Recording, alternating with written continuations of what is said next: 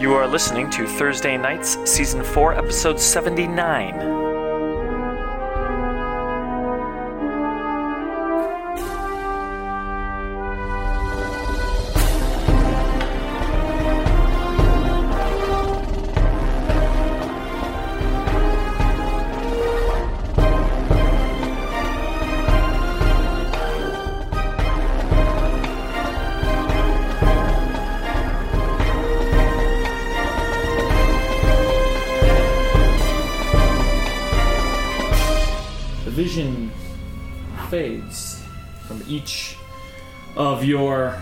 Consciousness and awareness as the tavern room comes back into view. And it's not just view, the tavern room comes back into existence around you. It takes a bit for all of your nerves, your your vision, your hearing, your smell. It's all sort of out of sync and jumbled and, and maybe a bit nauseating as uh, as reality comes and sets back in. This was a long experience that you are in. Uh, it's it's hard to say, but you you experienced a, a couple days of of of being in this place. And while time was hard to tell if it was moving all at the same speed or if you were experiencing this all in one giant instant or not it was uh, uh, it was a, a huge amount of experience to experience. But you are back here So much experience. in your in room and all of your friends are still present Question with the experience. Did we uh, see it all kind of play out in kind of a dreamlike thing, or for each of us were we those individual? No, no, no. You experienced every part of this, and you weren't those individual people. Uh, you all experienced the same thing. You That's what- we experienced had the same the experience. the Right. the written. Uh, you experienced the written, so-called written word Yeah, of so what if it it was. said Iosheka felt worried that, then we all felt Iosheka being worried. Yeah, kinda. You could think of it that way, From but you also, but you also experienced Yeah. seeing the entire Mascari Empire, a thing impossible to actually see with your eyes. Yet you perceived the vastness of the empire, like a, like an excellent description when reading a book that lets you understand something much grander than someone standing there could see. That is what it was. But instead of reading it, you you felt it, you breathed it, you experienced it, you knew it.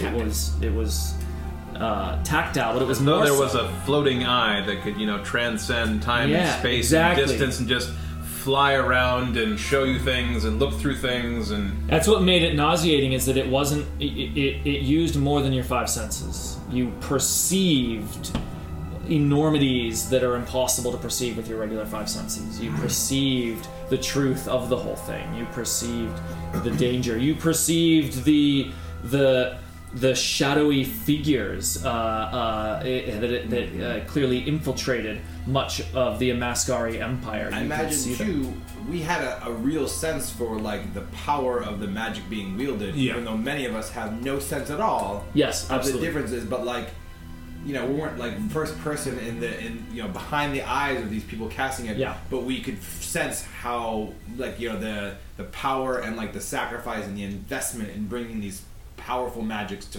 to, to bear on the battlefield. All right, so that set the scene. Now you're there. You're in the room. Justin uh, takes a deep breath. He has experienced this once before. We kind of cast an eye about to see how everyone else is standing. He says, I have oft wished to uh, know the history of the ruins that I explore, as well as I have experienced such a history of um, the Mascari Empire. Mock is just hearing this as words. He is he is completely kind of uh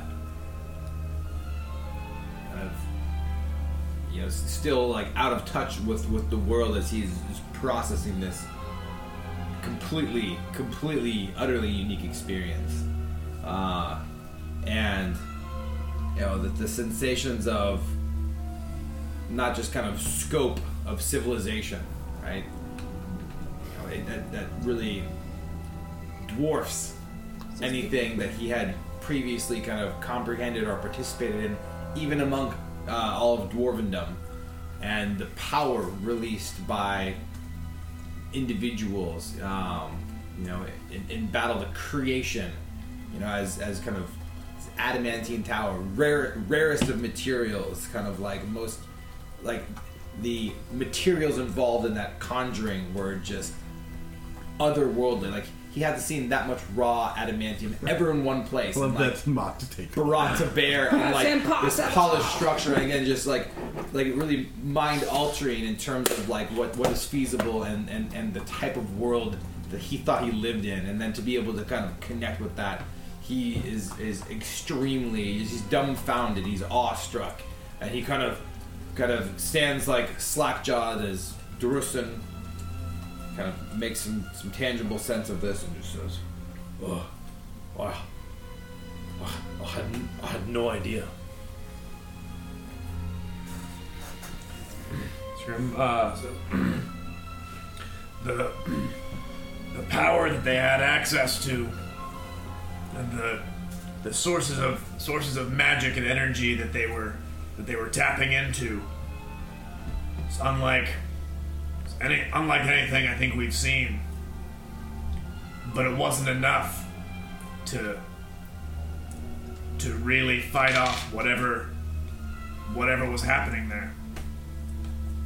Then Well, it seemed like they kept most of it at bay. Like the tentacles went back up into the crack in the sky, rained blood everywhere, and infested the the place. But But I, I didn't see such monsters roaming about the world anymore. Something must have happened. Except, and he looks over at Oil Vein. I I suppose there are some relics of that. Uh, Oilvein is strangely, he's been strangely silent, silent as you guys have been talking. And he just says, eyes of the party fall upon him Yeah. And he says, My blood, my blood was everywhere. It was falling from the sky. It came out of all these beasts and it infected all of those people, the, the Mascari people. why do you say your blood he thinks about this for a minute too, because that's actually a really good question. He's like, My blood? Did I? I did say my blood. It look. You look like your blood. It look. It was my blood.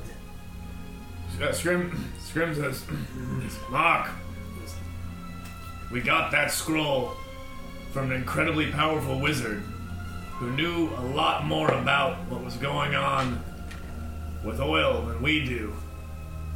I mean, there's no other assumption anyone can rationally make. Wasn't one of the in Mascari we saw had a similar name? Pam Parmentor. Parmentor. Aye. The wizard that the wizard that kidnapped me. Her name was Deja Parmentor. Um, she was the one with the the vial of your blood that your pa took, and then used as a He rubbed it on his his his uh, penis. oh, Penis. His penis. oh. I mean, I know, I know Adric committed genocide, but whew, I mean, it was. I mean, Deja Parmentor is also the one that uh, gave you the yeah. pamphlet you just read. Right. she gave. and the arm plate too, right? Yeah. So, so She gave me this arm plate too. This. I mean, as this. a as a tap, aye. Yeah, it's meant to somehow control the blood and actually take the blood out of my body, but it never worked until recently. But And and then when she heard more about your story, she sent you back to us in a huff and folded up her you said she folded up her her whole workshop and disappeared? she just went through a portal. We really She's gone. we really could use some answers from her. And she said the world was ending again. Again. Oh. I Could she be mean- referencing the history that we just saw? I mean, possibly. I mean, the idea of maybe that thing coming back. Could it be that She wasn't in the city though, right? She was nearby. Maybe she was, I don't know, renegade or hermit or something. I Maybe don't- the people in the city of Deepa Mascara would I think it they might, would know something. I think it might have been too long ago. I mean, I don't think I mean, we she would have been alive back then. I mean, she Well, didn't no, I mean, we have nary an idea of how long ago this was. I mean, No, I could meant- it be? I mean, Deja, You mean the one who captured you. She was near Deepa Maskar, not Oh, you in mean Deepa when she- Maskar. oh, when she when she grabbed you and took you there. I thought you were talking about in the. No, no, I mean like now m- months what ago. Happened, oh well, honestly, I don't know where she was. It didn't look like a, a city. I just saw. Was it? I saw. Uh, I saw. a She desert. said you were in Deep Maskar. Okay. Adamant said it. tower. But yes, you were out in the the dunes. The, The equivalent of Underdark. The under dunes. The The under, you were in Underdunes. some underdunes. They were like some monsters climbing around and Oh, stuff. You weren't in a city. This maybe crazy cousins and friends facets. But, Oh bloody hell, not that again. Got reminded. but oh, we just decided that uh, half hour ago. Well, it feels like days. But uh, could it be that what we saw was was nay a, a, a group of wizards fighting off the end of the world, but the world itself ended? I mean, we know legends of the gods creating and recreating the world. Could that have been a record of the world ending if You mean this is some a foretelling of what's supposed to happen, not a thing that did happen? a thing that did happen, uh, not in the past of our world, but the world before? I guess it, may, I mean, makes. I mean, there's no proof that what the wizards did, if it was meant to last forever. I don't think. I don't know if that was actually. I mean, they somehow pushed the tentacle, the black, the darkness back into the sky through that crack. Big magical ritual, I remember that bit, yeah. But was it permanent? Or was that was it meant to last forever? Or was And you The- had a vision, didn't you? The, the after effects that you saw in the vision of the Amaskari Empire Yeah. falling apart does match the current state Okay. of Amaskar, which is a once great civilization split in two. Deep Amaskar sealed themselves up I and see. became their own. That's the history of uh, Deep Amaskar. Not that I mean, it's not a direct thread connection, but it Yeah. it dovetails into it cleanly. But you had a vision, didn't you, of something coming through? I did. The Red eyes. It had. oh, Yeah, it was this darkness, a shadow with these black tentacles and red eyes. Could it be? And this is a ritual you use to communicate with your with your witches. The Is what a Don't bring my the witches into hallucination this. happened when you were contacting It was witches. well, it was when you were doing your oh, the it- smokes. We were smoke we, in uh, in the river over at uh, Silvery Moon. Silvery Moon. Oh, I'm right. You guys, you, you've always went down and got high down by the river. It is, it is- yeah, That's what youth is always doing. Oh, that was the It's- last time I did. it sounded like you had had. It Sounded like you had had a few uh, unpleasant sights while you were while you were breathing in the incense, but I don't think that's entirely disconnected because a few months ago. How long ago was uh, our first was the Hukrili job? Was it really job? It was Months. a, a couple months ago. Gotcha. A few months, Um, ago, three or so. He says, when I was seeking my next task, one of the sights I saw was a field of stars slowly blinking out. The massive silhouette became illuminated. Up close, I could see the flesh was wounded, bleeding black blood. And the time sped up, and the wounds closed up. It lines up way too closely with what we saw in that uh, in that scroll. Mock has, uh, a few minutes of conversation, reconnected with the real world, come back to his senses, and has become gruff once again. And he says, "Hmm, It's getting more and more complicated by the week. First, we need to solve the situation with Adric. Now we're on the run from Silvery Moon. Now what? Oiled in some sort of herald of the apocalypse? Why can't we just figure out how to cure the, the blood, get it out of him, and set him right so he can live his life in peace, like any normal chap? Scrim snaps his fingers and says, Normal. When was the last time we talked to Dax Shadowstalker? Oh yeah, Been a while. he was pretty cool, wasn't he? Oh, that guy. It's a- Been some The- time. The Adventurers Guild had an unhealthy fascination with blood magic. I. I mean, it's Tristan, just blood magic is an unhealthy temptation. Tristan takes out one of his journals and opens to a page that he then unfolds and unfolds and unfolds. And you see there's a drawing of the Adventurers Guild, Adric, the Oil Blood, Snowbane. His journal all in pictographs. There's a lot. No, that's words and all that, but there's all these lines connecting everything. It's a pop-up book, but it's got yarn. Uh-huh. But there's, Yarn the yeah, there's all these question marks written, uh, around the Adventures Guild. It says, that's the thing that I'm having trouble connecting to the rest of it. Uh, we had assumed at first that Adric had hired the Adventurers Guild to, to hunt us down, but I, I think we were conflating guilds. But you're right. That, that obsession with the blood. It's a bit Like real creepy. veins blood. You know, I, I wouldn't, I wasn't too worried about it until we read that pamphlet and uh, the reach, the reach of this black blood in my visions, in your arm, in the past in Namaskar, a, a, a, a wizard, a, a mage from underground, being fascinated with it. I know Deja, she had the blood that she got and must have come from there, and that's the blood that somehow made its way into my body. But in the vision, in this document that we witnessed, there's so much blood out there. I mean, Well, that was a quite a long time ago too. but I Perhaps mean, we if, had more blood then. if one wizard mm-hmm. like Deja and wherever she got it from was crazy enough to store this in her wherever she lived, I mean, who's to say that no one else has done this?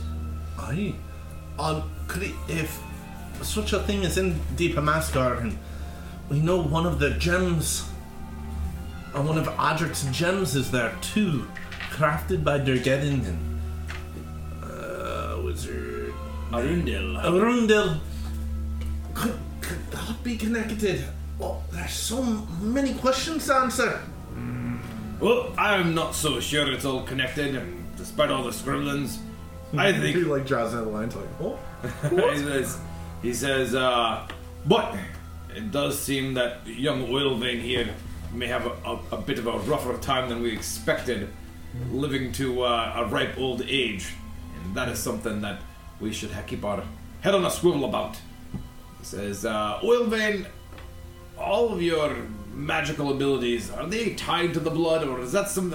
I always assumed with your heritage that there was magical elements as part of your birthright, but is it truly tied to the blood? For if so, and wizards are seeking it and maybe stockpiling it, what really is uh, what is, what is the source of your power, and what would the cost be if we don't heal, or if we are able to cure this condition of yours? Well, I know that when I was younger, before I had this, when he holds up his shadow blood arm, that I only had a minor talent for, for magic. You know, I wasn't, I didn't ever feel like I was getting any good at it. You know, I could throw a fireball, of course, or you know, make sounds or sparkles appear if I wanted to, but it was, it never felt like I was going to get any better than this and than that. But, but when this happened, when this happened for the first time, that was the first time I felt like I could, I could really do something with magic. He says, uh, And I've been getting better every day. aye. And I, quite frankly, I don't know if I want to get rid of it. Oh,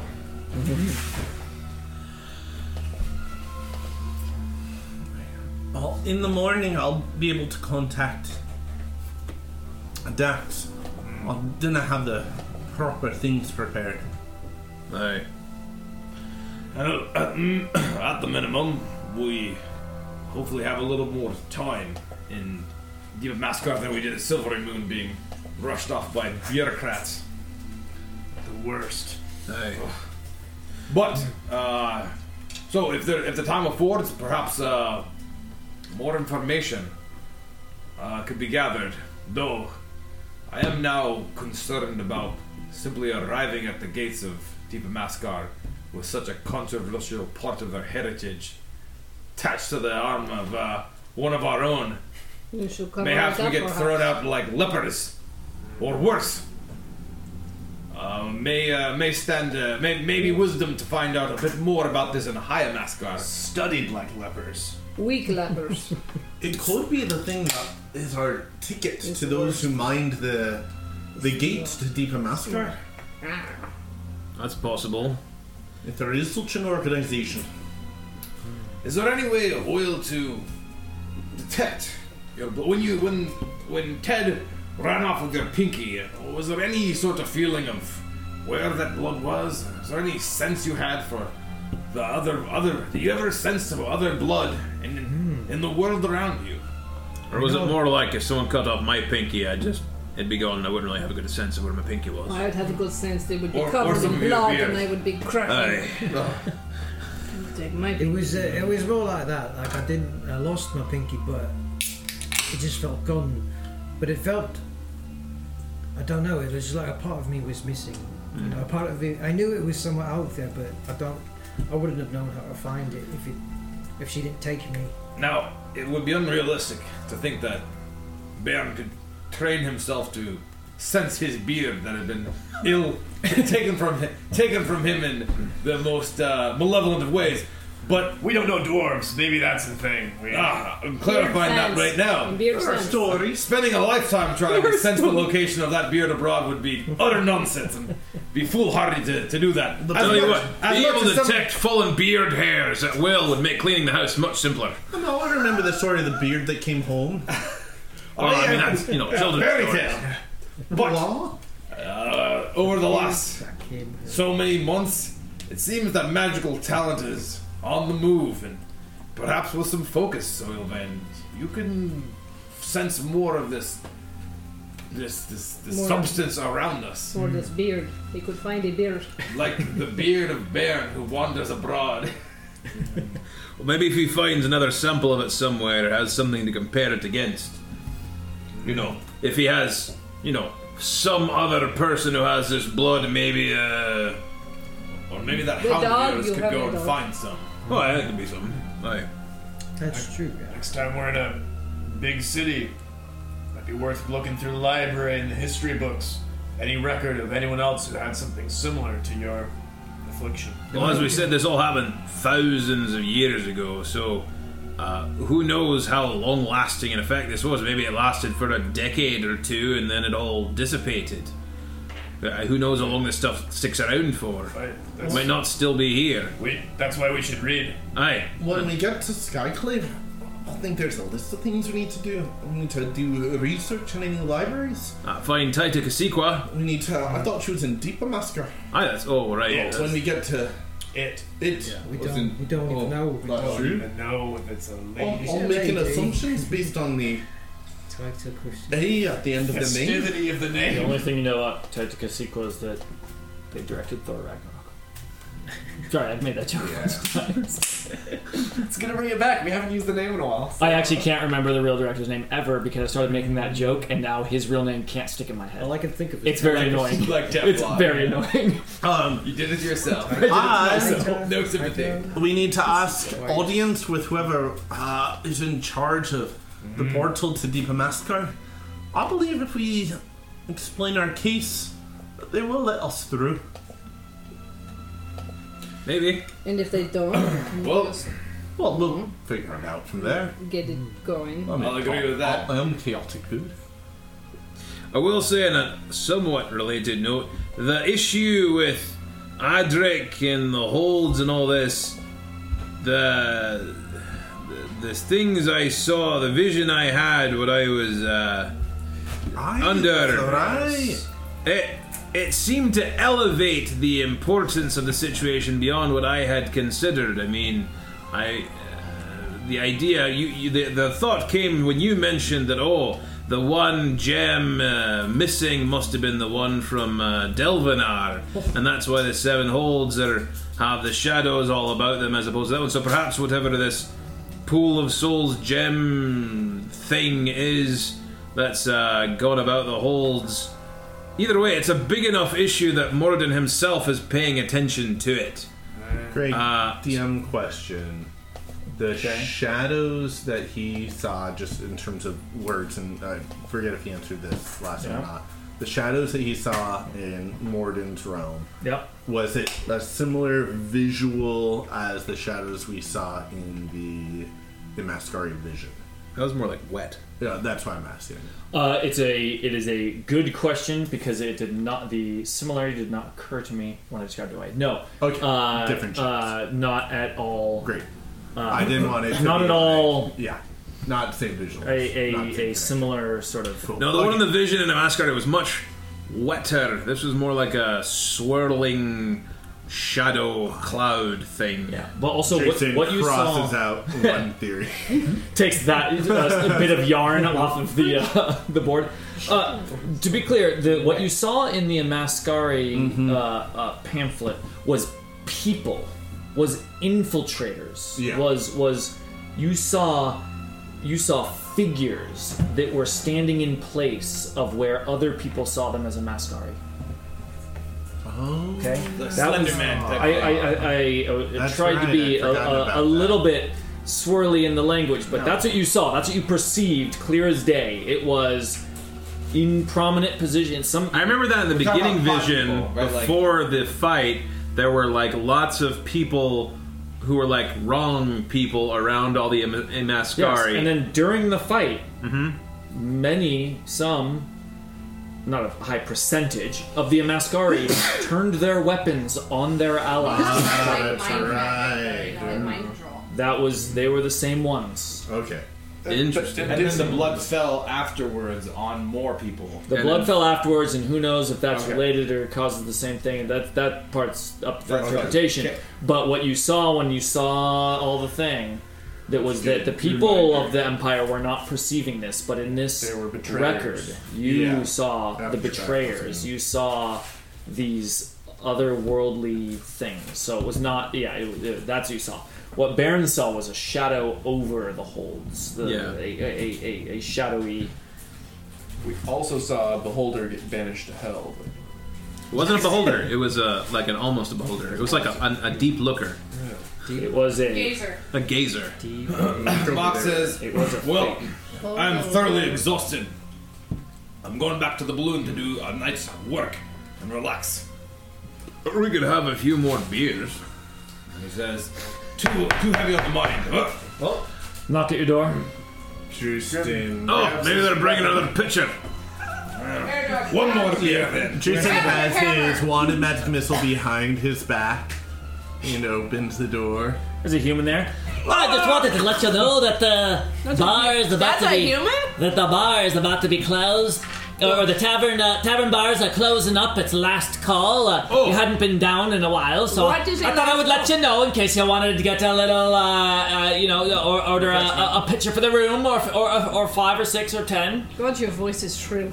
Oh, last call. Are all humans sound like this? I mean, I definitely want another pitcher for the very least. How long are we planning on staying? Why don't you bring a dwarven half dozen, which is just a dozen, up to the room? A dozen, uh, a dozen growlers it is. Well, Work to be done up here, children. I'm selling.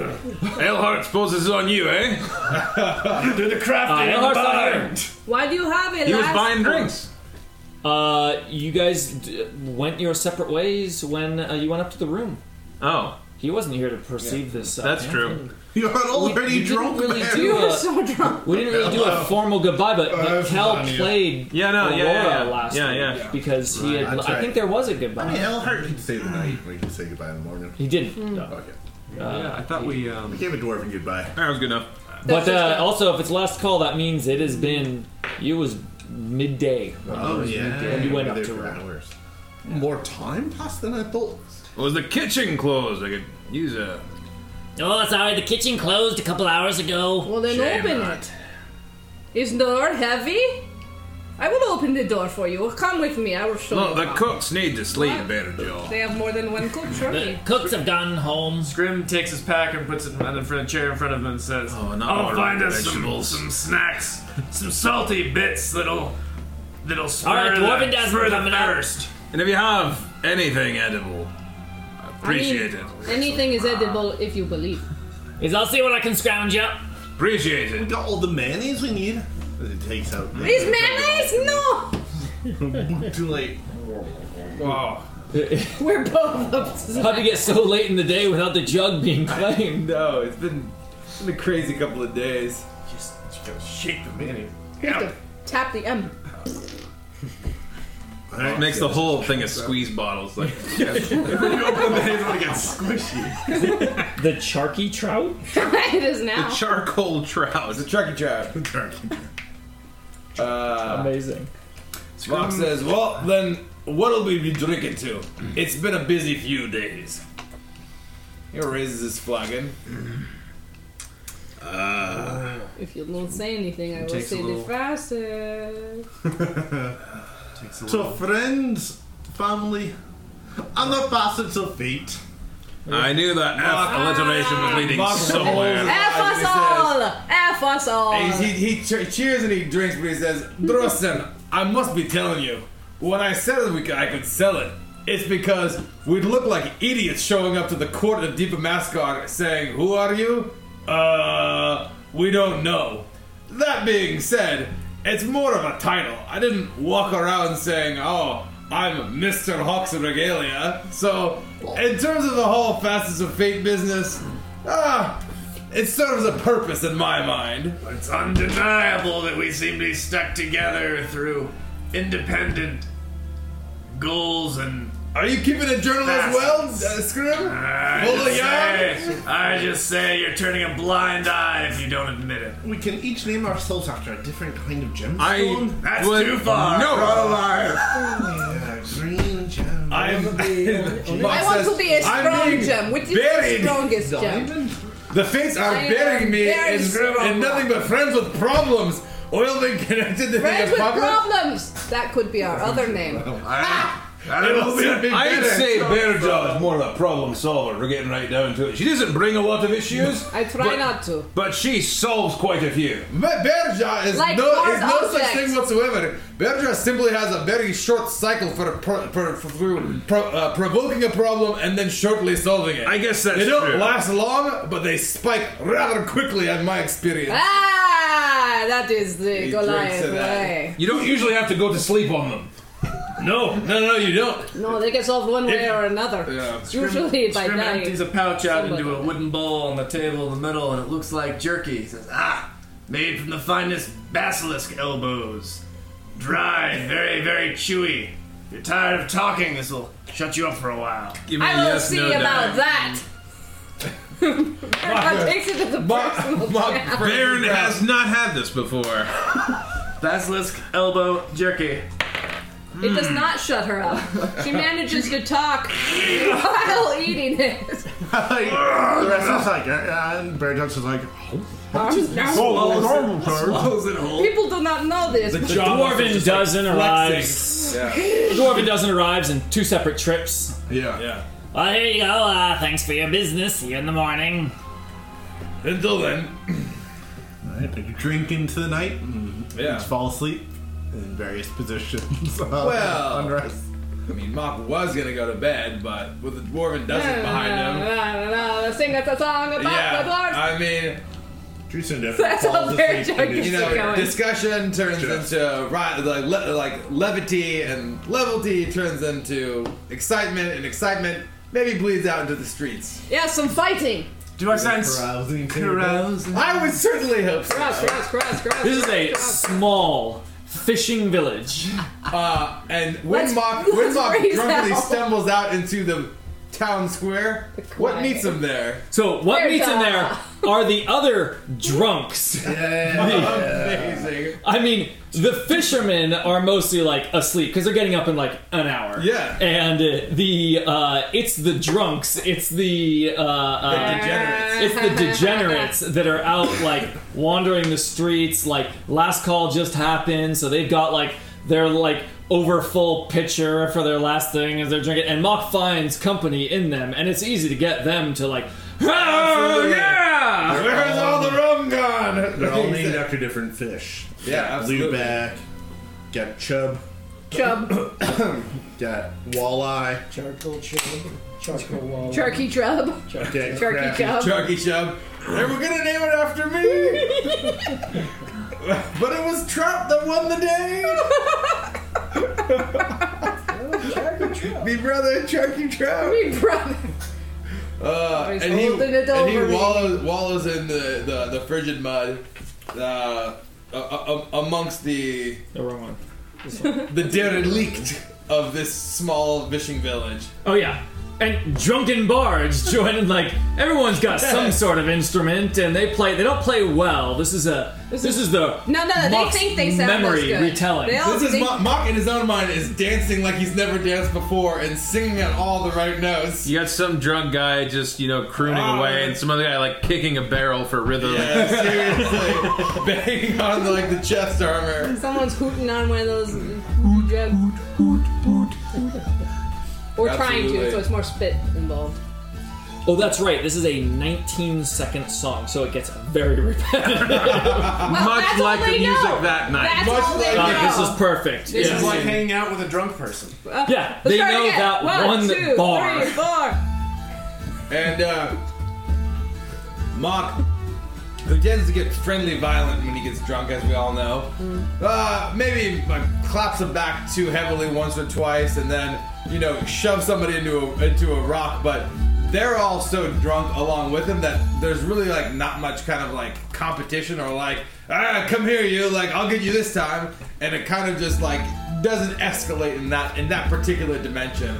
So it just turns more into kind of, I would imagine, like swapping stories about kind of like young life in the streets and, you know, coming up hard in the wilderness. And Fish. yeah, They Mock always just keep turning it around to fish. Mark ends up just kind of insulting maybe like their backwoods town a bit and like, yeah, you guys are growing up. Yeah, yeah, you've never had a, a day's worth of education or had any sights above this. I was great once. I was, I, I had everything, and kind of begins sliding into kind of past memories again. When dwarves drink together, it's kind of like this positive kind of like communal experience. He's not drinking with dwarves. It goes there. It's like this odd thing. It's it's like the it's like the, the, the, the non-nutritious social experience of like trying to have a conversation with like someone in a video game like they're just it's just canned responses that don't actually do anything for you you don't feel like you've hung out with anybody because they're not meaningful and maybe part of this is in Mock's mind and how he just races against the humans in his town. Humans. But maybe part of this actually has something reality. Like again, to be outside the community of, of his own race depletes the experience of some It's like extent. talking to an actual trout. and he wakes up in the morning, if he, if we're at that point, Well, thin, thin and hollow. yes. And uh, do you have the mechanics handy of what we made up for Um, Mock's carousing? So we, we basically we, we, we stole one of the tables. I, There is a the carousing tables, table from the DM. Yeah, yeah, yeah, yeah. But Mock had yeah, his ba- own basically special I thing. carved it out so like like 99 90 to 100 was like something positive and like the worst half of it was basically just like an extended range. He just that all we changed the numbers. That, that it is. So like like the, the like the basically I think like the second worst like it was like basically like you're gonna it's gonna cost you money it's gonna go to prison you may make a romantic acquaintance and there's like yeah I, I do you know the if you, it's- can, well, if you we- can help me where the uh, find out where the Well, we know it's a D100. it is it is That that where, where's Once the, you roll the them table? bones, and then we can see the the number. idea. Well, we don't have it in our history. So, um, okay so what it was was the carousing is just a D8. This is D100. different. This is downtime revisiting. You just haven't rolled the screw Revisiting. scoring table. He gets led through the I mean- doggy door. I'm pretty close It to doesn't the seem reasonable that Scrimcorn has been here. Here's the other. Here's one from the DMG. Although Yeah, this mine is was on the pretty D&D far for from sure. his territory. Xanathar It is. added a different sort of thing. I don't Um, know. We, we basically didn't discuss. ah, here it is. Here it is. The original carousing table. So what did we do? We just applied a modifier to it, right? Yeah, we, I basically just like like what if we just took like the, the worst thirty percent and like made them each three times as large. So basically, like the the bottom ten percent was actually the thirty. The second worst ten percent was the, the next thirty. The third worst the next 30, and then the top ten percent was like something good. Just roll it, and I'm gonna eyeball it and put it in one of the categories with that general weighting on the curve. Yeah, we have very little tradition to uphold here. It doesn't need So, to be the exact numbers. That's a twenty-seven. That is a 27, so that is well within the roll 1d4. Yes. Back to jail. One. One, uh, so Mock awakens as he has before. In the stocks. In, Yeah, there's no place was jail. the, s- in the stocks. They had to get you a book. Stand. And you They all did. who, who would have stuck around with Mock Me, I throughout would have this? stuck Oh, around. Jason was Bear sleeping Jaw was there. there. Yeah, Baron, Baron's there. Jason Jason was was making it outside. Like I, I feel like Wait, Mom was wait. like, I'm gonna go like work in my workshop, wasted as fuck, and then like doesn't. I mean, Okay, so who who stayed with him throughout until the arrest? definitely Bear Bear Jaw, Jaw. Definitely Bearjaw. Baron.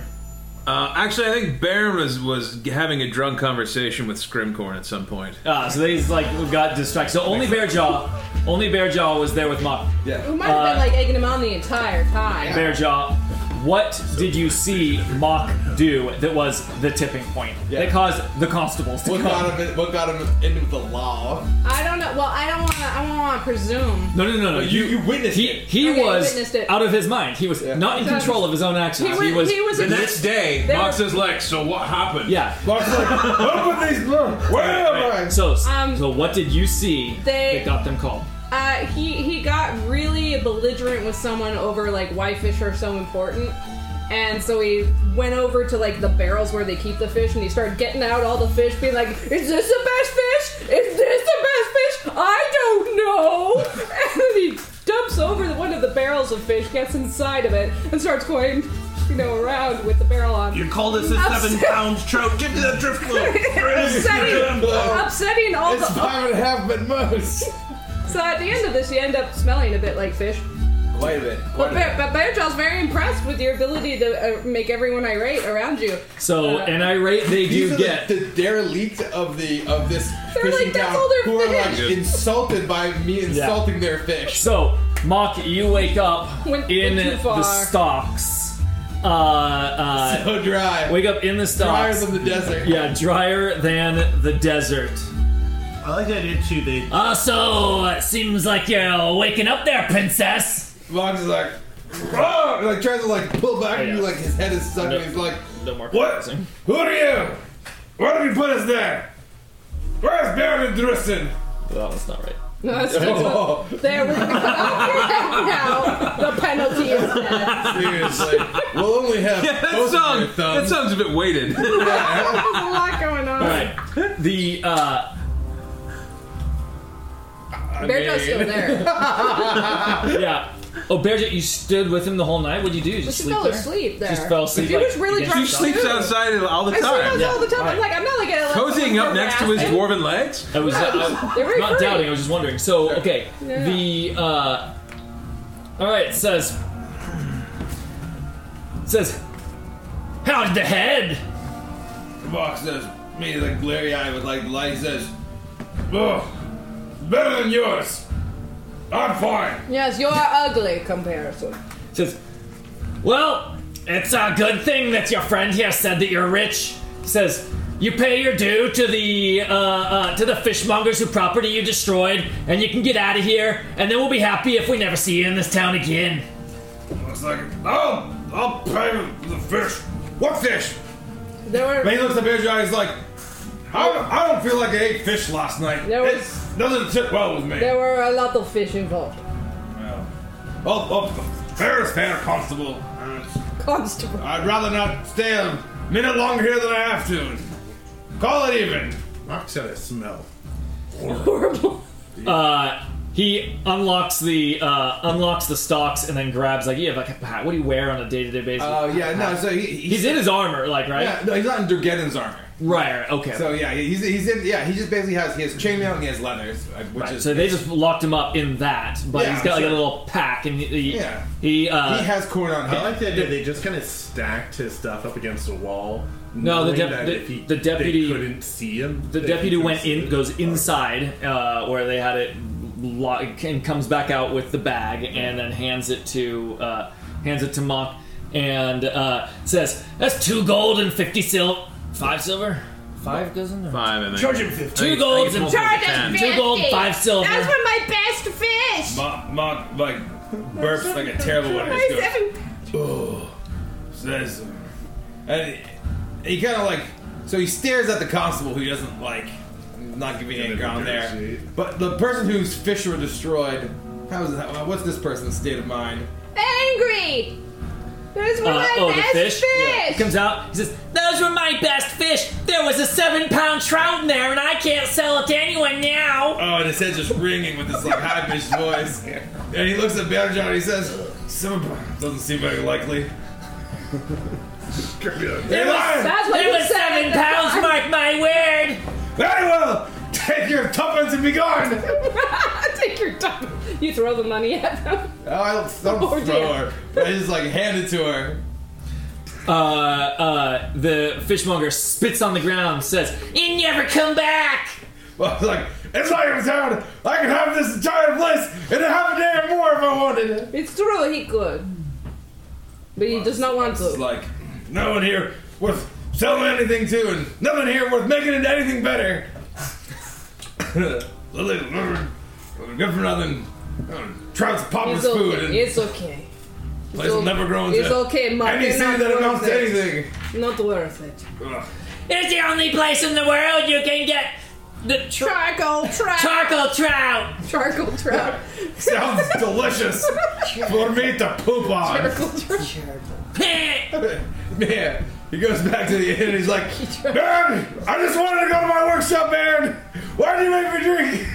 it's like young guy. where, Why did you where make did Baron me go to sleep? Is he back at the position? Yeah, or he stay at the room? yeah, he's just yelling up the stairs into the hotel, severely hungover. Oh. I mean, Oh, we need to get out of this town. There's nothing good for us here. Our old man is- everyone's coming for him. And Everywhere. we gotta find him. Yeah, he's just like, just like some spouting dark- about like some all dark their, connotation. all their larger I problems. imagine Baron tried to engage uh, Scrimcorn in drunken theological conversations. Uh, I'm sure that we got into an argument about the creation of the world because you think Moradin hammered it on an anvil, and Scrim says, obviously the three witches reverse spinning wheeled it onto a ball of yarn, and that's the earth. Of course. And there's a lot of dress and spare yarn that's just like tangled up. Like, Yeah. they did it like this. They just spun it, and then that's it. Like a lot of hammer marks in front of Baron on the table. If he hammered it, it would be full of dents. Like obviously. Have you not seen the valleys? Just keep that's the yarn of creation. That's a phrase people use. Where do you think worms come from? Scrimcorn on his back, just like with the yarn. All right, so where are you? Jason definitely tried crawling into his tent at some point. We were we were a good hoof Feet up. from the When you balloon, say right? tent, Yeah. in the room. In the room, you Yeah. brought your whole tent over. You guys, you guys only came here for the day. Yeah. Jason So, like- always has this. Okay, okay. Yeah. I'm just wondering who went back to the his balloon. Feet are But it just doesn't matter. sticking out of the tent. No, you No, could have just no. cast, cast Brickstone and just I set know. up a door and just got in there. I'm leaving. Uh, so he gets up bleary eyed, his hair just like this, and goes, Oh, it's been a while since I had that much to drink. Is that Mock shouting outside? Oh, And sometimes me. Oh, Bearjaw, what's going on there? Everything get back to the balloon. Alright. Okay, but I don't want any more mayonnaise jars. Uh, yeah. Mock puke in the street. Oh, wow. Keeps it tight. Where did he puke? Yeah, Baron, We don't have a dice. We don't have a dice. Baron was looking for pitchers, and they sent growlers, and so this evening went a bit heavier than he was thought. he was misinterpreted. Yeah, Dwarven does. More expensive. Loaded on the bear jaw. Your tent, you put the tent on. Yeah, oh yeah. Well, that that bartender basically spotted someone who will pay for whatever ale is brought to your room. Yeah. I think that was malt liquor. We pay whatever we owe. Can come out of our Sharing. group account. How much do we owe to this bartender for all the booze overnight? Oh, the booze you drank? Probably eight silver. I don't know how much is booze in this world. I think. I It's think however literally- much literally someone it's like, will yeah. How much for was a it. gallon? You had the number for a gallon. Okay, a gallon of Baby. beer is like five silver. You put it on the ale heart tab. Yes, the Alehart Oh, tap. the Alehart He was buying beer. That's that. Ooh, that's a mean. I can also see the. I'm ruined. Having Oh, it's, grouped it's us up. two that's- silver for a gallon of oil- ale. So call it a call it a gold Oh man. for the whole. Take it out of the group account. Yeah, yeah, yeah, that's fine. We're down to 2,000. he takes out. Oh god. 2,040 All right, gold so you guys, you guys settle your bills. Mock gathers you. I mean, you're getting the the Yeah. the deputy is there, like escorting you out of town. Uh, he, he became the deputy not because of any physical prowess, but because he's a pretty salty guy. It doesn't matter how big or strong you are, he'll like get kind of snarky with you. We get back to the balloon. Yeah, we get back to the balloon. It's time to push off. I All right. Oh, uh, when we get there, um, Drewston uh, says, uh, "Give me a, a moment to prepare my spells, and uh, we'll contact Dax when we're in the air." Rock says, I'm going down to the workshop. I'll, I'll do Aurora a lesson and. Ugh. No, I'll have to put my effort into it. Locke disappears downstairs, and you hear, "You sound, you look terrible." Mark Mark's like, take your stations. Uh, we're, we're working the anvil today. Gotta sweat this out. You smell like charcoal trout. I may have eaten some. I may have eaten I some may too. have eaten. Better just let So- him go with that one. Yeah. Once we get into the air, Drewston's gonna bring Onga to him, and he's gonna cast Sending a couple times to Dax Shadow Stalker. In the air. right? Shadow Stalker. Stop I that. think that's right. Shadow, Stalker. Shadow Stalker. Shadow Stalker or Stalker. Stacks. Shadow Stalker. Uh, so he brings Onga onto his arm, as in his miniature. Yeah. And he. Yo, that's Nailed it. He is. That's where he is right now. On the. Yeah. Wherever he is kind of a green glow from Onga that you recognize as a representation of her magic power. As he casts sending towards Dax. What are Just they asking? sending. That's your only way you can talk, right? Yeah. That's 25 words. We got it. Sup? so, cookie, cookie. Still the best? Better Uh, than the let's rest. see. It the duration is one round, so it's 25 words or six seconds. I'm assuming. uh, just like they did it. Cast sending. How many only words can one. you say in six seconds? As many as can, but Six. I'm just thinking like one word per hour, and so One, it's mine just two, driving three, crazy. four, five, six. So uh, he says, uh, "Docs, this be Drewston. Uh, what word have you on uh, the mission we sent you on about The the. Adventurers Guild?" He does not like to waste words. Was there anything else about the Adventurers Adala getting her blood back. We sort of helped. And there was something oh, with yeah, that. what It's was been a while. name? I don't that remember. what that not something about that. That Yeah. was what you paid him to do. We just need Oh, an yeah. update from through him. and through. It's, it's And- not we haven't been able to send oh, information. Oh, yeah. It's So you paid him to And- get her blood out of Nisala's and out of the hands of the adventurers. Guild. the Right. blood of the elf Nisala. Haha, 25 words. Mm. No cookies for Dax. What the fuck is where'd you go? Oh yeah, they're weird. About time you reached out.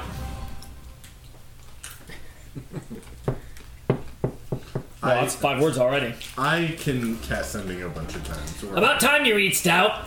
Yeah, I got the blood. I'll spare you the details. What? I want to know the details. But let's just say they aren't messing around in. Continue. That was twenty-five words. Says continue. Uh, I can reach out to you. One, two, three, three more times, and then Baron can take it from there. Spare no details. He doesn't know that it's 25 words or less, though, yet. In 25 words. 25, Cookie. is that two? Twenty-five word 25 words. chunks.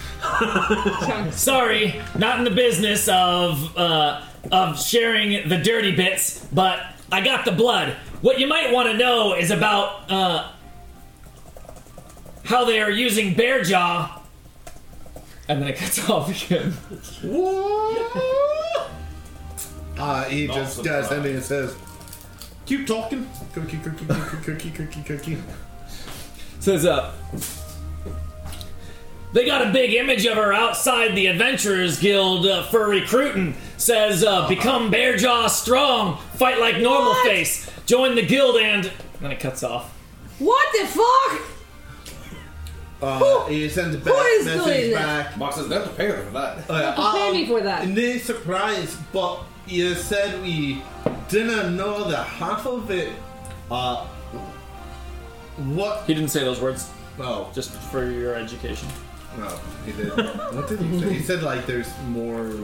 He said, "I will spare you the details." You asked for details. He said, "I don't give the dirty details of yeah, my jobs." Yeah, so he says, uh, what can we pay you for more information? Cookie, cookie, cookie. I don't think we can pay him.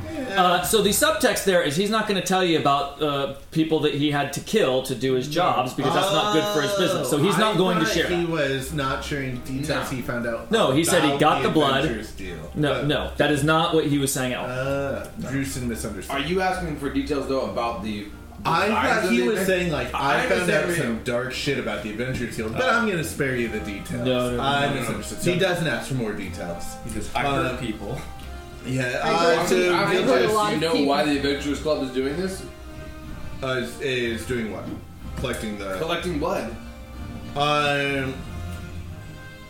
Do you know why the Adventurers Guild is collecting blood? Seems to be collateral. They advertise to their advertise to their clients that that uh, if they are double crossed, that the uh, that they'll be tracked down and uh, and slaughtered and and their goods returned to them. That sort of thing. Hey, anything else you need from Dak? Proper enslavement. To reach out to Nasa. Who's behind it? That's, all, that's it. But Oh yeah. we don't know who's running this, this guild. Yeah, we never actually got like a chairman of the board. I can send one more, and then you can do something from there, flowing back to Nisala. Sure. Because Jason doesn't know Nisala very That you had. well. Um, Yeah, we, we, we had spent some time on the road. uh, he says, uh, uh, lost word then. Uh, hold on to the blood. Um, do you know who leads the guild or anything about their loyalties? Baron looks at Dresden and is like, why hang on to the blood? Why not just destroy it? Oh, uh, yeah. Uh, destroy the blood. I don't. Just keep it out of the harmless way. Destroy the blood. Drink the blood. Drink the blood. Destroy the blood. I don't know. I thought something bad would happen if you destroyed it. Destroy the blood. Do you know any uh, more about the leadership, alliances, or dark deeds of the Adventurers Guild? So, as far as I can tell, they're they're uh, they just got a great racket going on. Headquarters in Waterdeep. Leadership is publicly is publicly advertised. It says, as for the blood, I already gave it to Nasalad. Uh, what was her name? Nasalada? Yeah, To Nasalada. Nasalada and helped her get out of town. Well, I'm not talking anymore to him. He is because good. that my final cast of sending. We owe that man some money for a good uh, a, a job well done. Yeah. He, he is the best. He is the best man. He operates on alone. He's a better commando than any of us. So Drusen says, so it looks like the Adventurers Guild is nay as connected as we may have suspected. Yeah. Well, you know, we have helped uh, yet another s- stray young lassie enter the perilous world of adventuring lifestyle. We can count ourselves uh, good or bad people for it, depending on how you look at it. And he does this well within earshot of Aurora. Well, anybody we need to talk to more? Or is that pretty much it? Send one to Ambrell. Ongus all left a juice. Just give him a mental middle finger? Yeah, just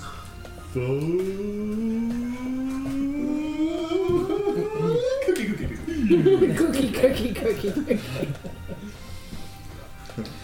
All right, it's a few days uh, from Skyclave uh, via your airship.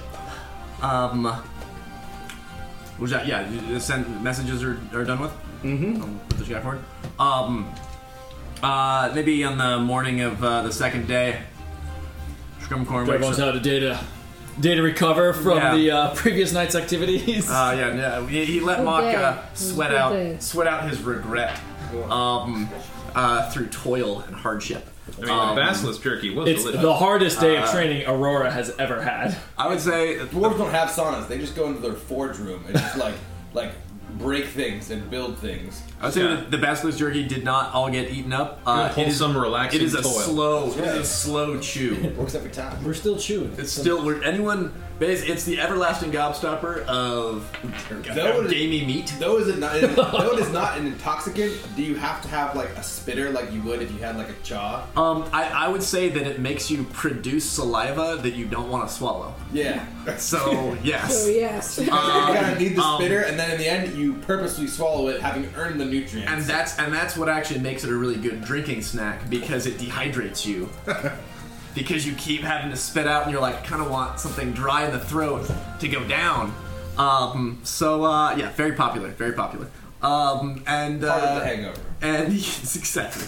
It's definitely definitely made the hangover worse. I had to. Have. Um, uh, and uh, so he uh, he goes to. Uh, if, when when we're just traveling, our I mean, people are in different parts of the balloon, so he's gonna um, he's gonna basically go to the like the top of the staircasing that goes down into the the um the workshop and and That was a kinda- ladder. Oh, it goes to the ladder. That's what it is. Yeah, it was a straight down thing. Um, uh, and just, in, inside the airship, there's stairs.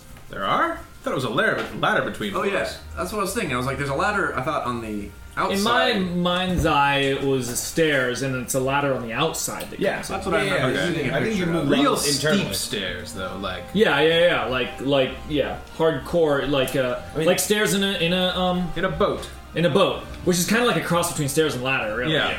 Like you can walk Um, down them forwards, but Yeah. So in but the, be careful with your footing. So in the hold where the where the workshop is, he basically just calls down from from the top of there so people on both sides can hear, and says, They take us on a detour where we are wholly underprepared for this, uh, for whatever is coming. I think we can, uh, I think it would be worthwhile to take a quick, take a quick detour. Help us in the long run. For what? No witch business, don't worry. For what? this is rather dramatic. You saying, "Let's go take a detour," without saying what. What? What? Where? What for? It's good. It sounds like perhaps there's An adventure, Aurora says. Side quest. You are on an A adventure. side quest. to follow the ley lines and channel some of their energy that will help us prepare in the long run. Ley lines. Do you want the committee to vote on every movement we do with this damn balloon? Well, No, I'm I'm in for the side quest. Aurora says she's like putting on her pack. What ley lines? You see ley lines? Is that the thing you do? I. the, He's talked about it before. Oh, okay. the, I uh, must have missed that. Wasn't paying attention. Apologies. I apologize. You are. Is it, Hard to doesn't follow. Moradin reveal the glory of the ley lines to you? he says, ah, he says, he says, the natural flow of the energy through the land. um, Is that like when we had the sauna back in outside of Karundrakar? He says, aye, aye. But we'll be keeping our clothes on this time. Oh, that's disappointing. I like the whole spring. That was quite nice. And literally everyone groaned. You can script down if you want. Uh, I I mean, Mark could really use a bath. and he and he sighs I would like to see these. out. I'm sweating it out, cause I would like to see these ley lines you speak of. I would like to see how they relate to uh, to what Mark and I have been uh, uh, uh, studying these past few weeks. And he uh, Says Essen.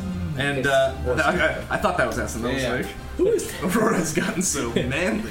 Um, and uh, and and Scrim uh, sighs exasperated and goes to the helm. Oh yeah, Lux. it's the whole thing. That's the Lux. That's like calling the different uh, Yeah. different winds. It's like the directions. bridge, except it's the Lux. Um, and uh, it starts directing. Um, and starts directing. I mean, is it always is it Grumbar at that? Or- It's Grumbar's pretty much always at always it. Grumbar. You come over and he Um, says, "Whatever you say, you're the captain." And uh, and he says, I don't know where it is on the map, but uh, take us that way. Um, and uh, it's not taking it. We're not going backwards, and it's not going far off course or anything like that. But it's uh, going to uh, going to a, a little bit more of a mountainy area. Where? So, like, here's Skyclave. Here's the town we were at. okay. Presumably, we probably would have actually followed this road if there is a road, because Yeah, we don't want pretty to just go across the water. Okay, then he basically takes us over, basically along the road here, towards this, um, This is a mesa, I think, Is this from a the mesa? legend here. Pyramid of the Seer. um, Damn. That's a uh, what is that? The witches want me to build a but temple there- that will make there's, us a, live forever. there's like a little mesa area over there. Yeah, Yeah. big, big So he goes. Natural Uh, he formation. takes It makes uh, it a that particularly way. cool spot for a balloon to land. And uh, and exactly, it's it's perfect actually. He um and has Grumbar set it raised. down on top of the mesa, and Grumbar um, sets it down. Ooh, nice, perfect landing as usual. and um and and after we land, Cracks his knuckles. he says uh he says Bearjaw, Yes, this is me. how long do you think you could carry that anvil of Mox? Pretty far. I was hoping you would say that. I was like, what's the plan here, Scrim? He says, A side quest. I Yes. Scrim says I'm not familiar with that terminology. Well, he it's like- says he says we're gonna do some work on on your anvil.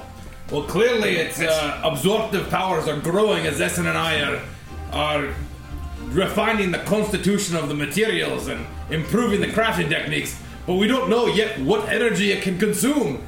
Aye. But either way, you're behind schedule. We need it to be more powerful than it is yesterday if we're gonna deal with anything with tentacles coming from the sky. Mock's like, all right, but uh, I'm bringing that flame tongue with us because I intend to break that. And if we get a chance to break it here, so much the better. Um, he says, aye, he says, bring your tools. And, uh, and sets out. Um, and, uh, Who's uh who's going with? Scrimcorn's inviting everyone. he's inviting everyone, um, except the wardens of the balloon. Essen- I'll Essen stay here coming. with the balloon if you Yes. don't mind. Essen, actually, Essen, Essen has to leave the balloon. Essen would be, Essen needs to come with us. I Essen, think he- Essen uh, said he wanted to. And Scrim, uh, Scrim uh, motions to Aurora as well, kind of like a, uh, Well, you know, you're like you're, you. She is, she is in the facets of fate. Uh, Aurora? Yeah. Oh, oh yeah. She's So- all. She's got her pack on. She's Okay. put her sunscreen So- on. so- she's- She's like writing her feed manual. First side quest. Year DR 1342. She has 57 plans in on her the journal for a self-done tattoo. road. Yeah. oh my gosh, nice. She doesn't know what the side quest is, but she's she's got a tattoo ready for it. She's uh, like, we're probably gonna fight. some, like, Essen uh, snakes." stops and pats Grumbar's shell and says, "Take care of it." And then he he steps out of the balloon down the ladder. Scrim says, Oh, "I hope something terrible doesn't happen while we're gone." I think the ladder on the outside is also kind of one of those boat ladders. That makes a lot more sense than a ladder ladder. Honestly, Yeah, yeah, like, like something that's pulled down, like a like a gangway. Yeah, gangway. and let's just it's be a really real. Steep we ladder. can't visualize a dwarf really navigating a ladder very well. Not a regular ladder. It's got to have a little Even bit like of forward. standard a ladder. rope with like knots in it even seems more likely than like a straight Yes, ladder. a ladder get is just doesn't. It, like, it's never quite made sense. So Like yeah, the rungs a are gangway, always would have to be apart. like this. It's just, a gangway ladder. It's perfect. It's a piece yeah. of wood with slots in it. that what it's called? A gangway ladder? Clamber up. and they, they wouldn't even grab it. It's like this. Um, Uh, hey, these yeah. dwarven ladders. So, we're, we're, lay, lay the way, Scrim. And, we don't uh, know what the bloody hell we're looking for. So we're he landing on top of a mesa area. Yeah, and he uh, and Scrim leads us basically down the side of the mesa, and it takes a while. It is a long hike. We go Um, down the mesa. and we're going down the side of the mesa. Um, I mean, yes, down the mesa. I suppose mesas have sides. Um, uh, and um, cross. Yeah, he uh, and basically we, we hike down for a while. It's steep. It's some mountain climbing. There's some there's some rope stuff. Uh, and Bearjaw Bearjaw's carrying that, and Oh, um, yeah. the animal, which Scrim knew that uh, if he asked if Bearjaw wanted to carry it, it'd be a different story. If he almost dared her to carry it, so um, he's very happy that uh, that she's handling that. Because I don't think we should we could be able to move it otherwise. Um, and uh, he takes us. Uh, we we come across a uh, the group kind of rounds as we're kind of get down to the bottom, and we kind of are, are rounding the side of the mesa. Um, we come across a like huge thundering waterfall, um, and it's just the water is pouring from on top of the mesa from a spring up there, and it's just coming down and pounding really loud, and um, and like Scrim like comes up to it and like takes a breath, and uh, and says, uh, "This is this is an area that the ley line the ley lines here converge a bit. Um, not quite like not quite like the energy at the uh, Temple of Shanti, but uh, a little bit more. This is a more harmonious place where the energy can be can be tapped into by what we need. But the energy here is loud and triumphant and uh, and thank you and a conquering force. But that is not that is not the energy that I feel like you need to put into this into this anvil. And he So you brought us to the wrong place? Uh, then he's gonna continue on the same direction. Oh, I see. Uh, he, he says, he says, not, he says, I, my tracking abilities are a little bit better than that. Um, and starts walking on basically along in the same direction further down the, Along the river edge. Um, uh, away from the along, river? uh, uh, basically, if this was a, a thing coming down the edge of the mesa kind of thing, we're basically gonna keep Circum- rounding. circumnavigating. We're circumnavigating the, the mesa. Are you like sort of sort of eyeballing where this is going, or do you know where we're actually going? I don't. Have you ever been here? Have you been to this part of the world before? Yes. says, he I, he says, my, he says, that's a fair question. That's fair. He says, I have not. But what I can see, when I can see the energy flowing beneath the land, I don't need to be familiar with the geography to know what's around the bend. It's clarifying see. You can see energy flowing under the earth with your eyes. There's a visual thing that you phenomena that you can see. He says, "No, I don't see magical arrows pointing me, pointing me in directions through the land. I can sense it. Not so unlike when you're sensing the divine powers of Moradin, Okay. I would assume. I just want Not to to give clear. any credibility to your crazy religion. You really want to talk. Hey, uh, Skase keeps walking. Were you gonna say something? No, uh, I was gonna say Aurora is like skipping ahead and uh, just saying, "This is so mysterious." She's gonna ruin the mojo of this. She needs to calm down. So we landed on the Down top of there. a mesa and then hiked down it and are now continuing on. Baron is taking notes of landmarks to so he can tell Grumbar where to fly the balloon, so we don't have to friggin' hike back.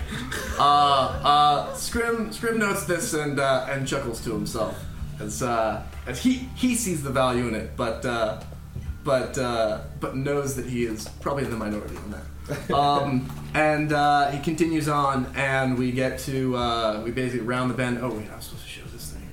Uh, this was a thunderous waterfall.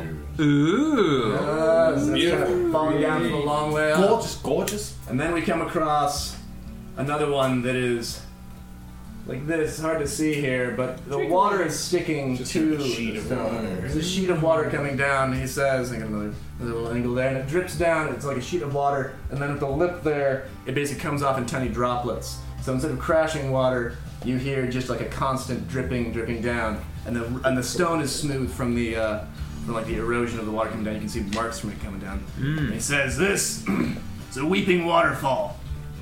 He says, Your business, he says, you're the the catalyst for you for you changing and for you wanting to rebuild this and, and having, having to start it over was not a triumphant battle or a successful business, but it was of your failings and the mistakes you made.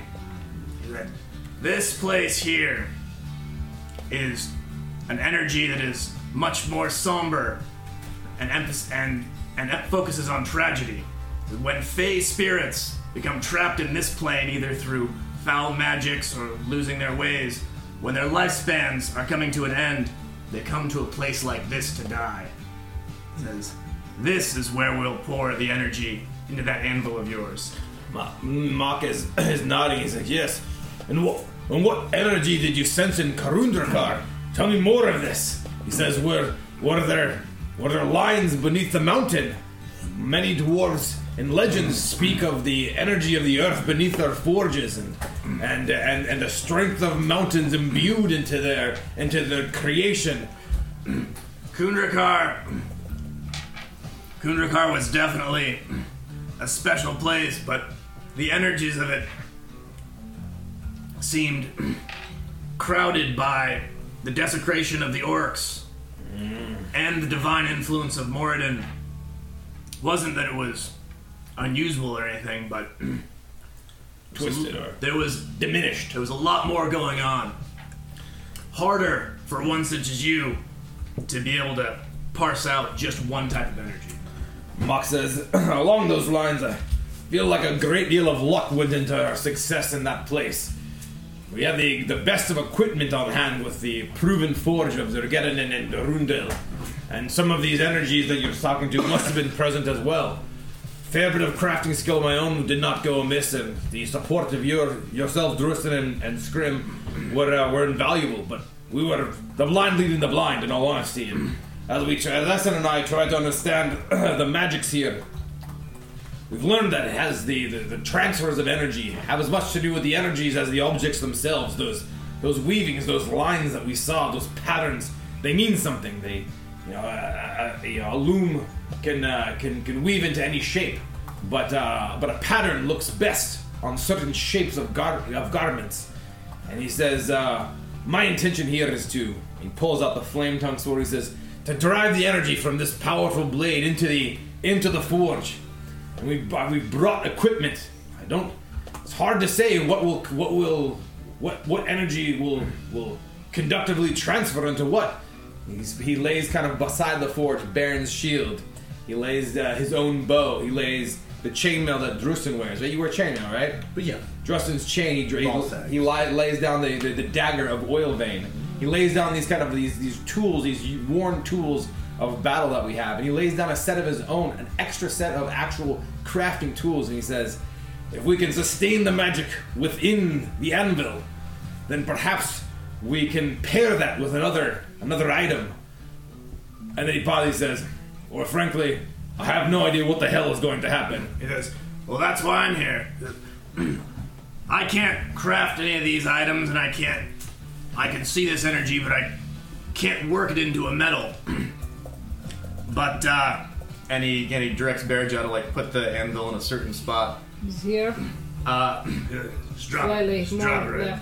Drop. Yeah, right. It's going. So it has to sink into the dirt a little bit. Perfect. Yeah. Um, Anvil's gotta be heavy. Um, And she just carried a fucking anvil like three miles. uh, down a mesa. Yeah. Down Ball- a- ballads will be sung. Down Correct. a ladder. Um, down, down a ladder Doing built like for dwarves. doing for sure like like Um, some some, some Much as lightweight possible. training. This is good. um, This is and good uh, fun. yeah, I- my, my desire, my, My hope. best day. Do we at least have like a rope harness that you can like wear like she, a backpack? She, she would like harness it on while she's climbing down things, but then when she's done, I mean, that's that's not gonna figure Just it swaddle back. it, So you, you know, gotta, just. you know, carry it in your arms. Um, You'll know I once carried other people Like a like, bucket of water from the well. down, just like that. On the head. And uh, and Scrim My neck uh, is very says, strong. Get out your tools. Um, and uh, the rest of you, the rest of you stand back a little bit.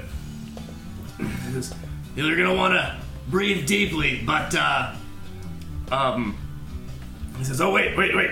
uh, and he goes in his bag and he takes out. There we go. There we go. I forgot about this. Yeah. Oh yeah. Um. there we go.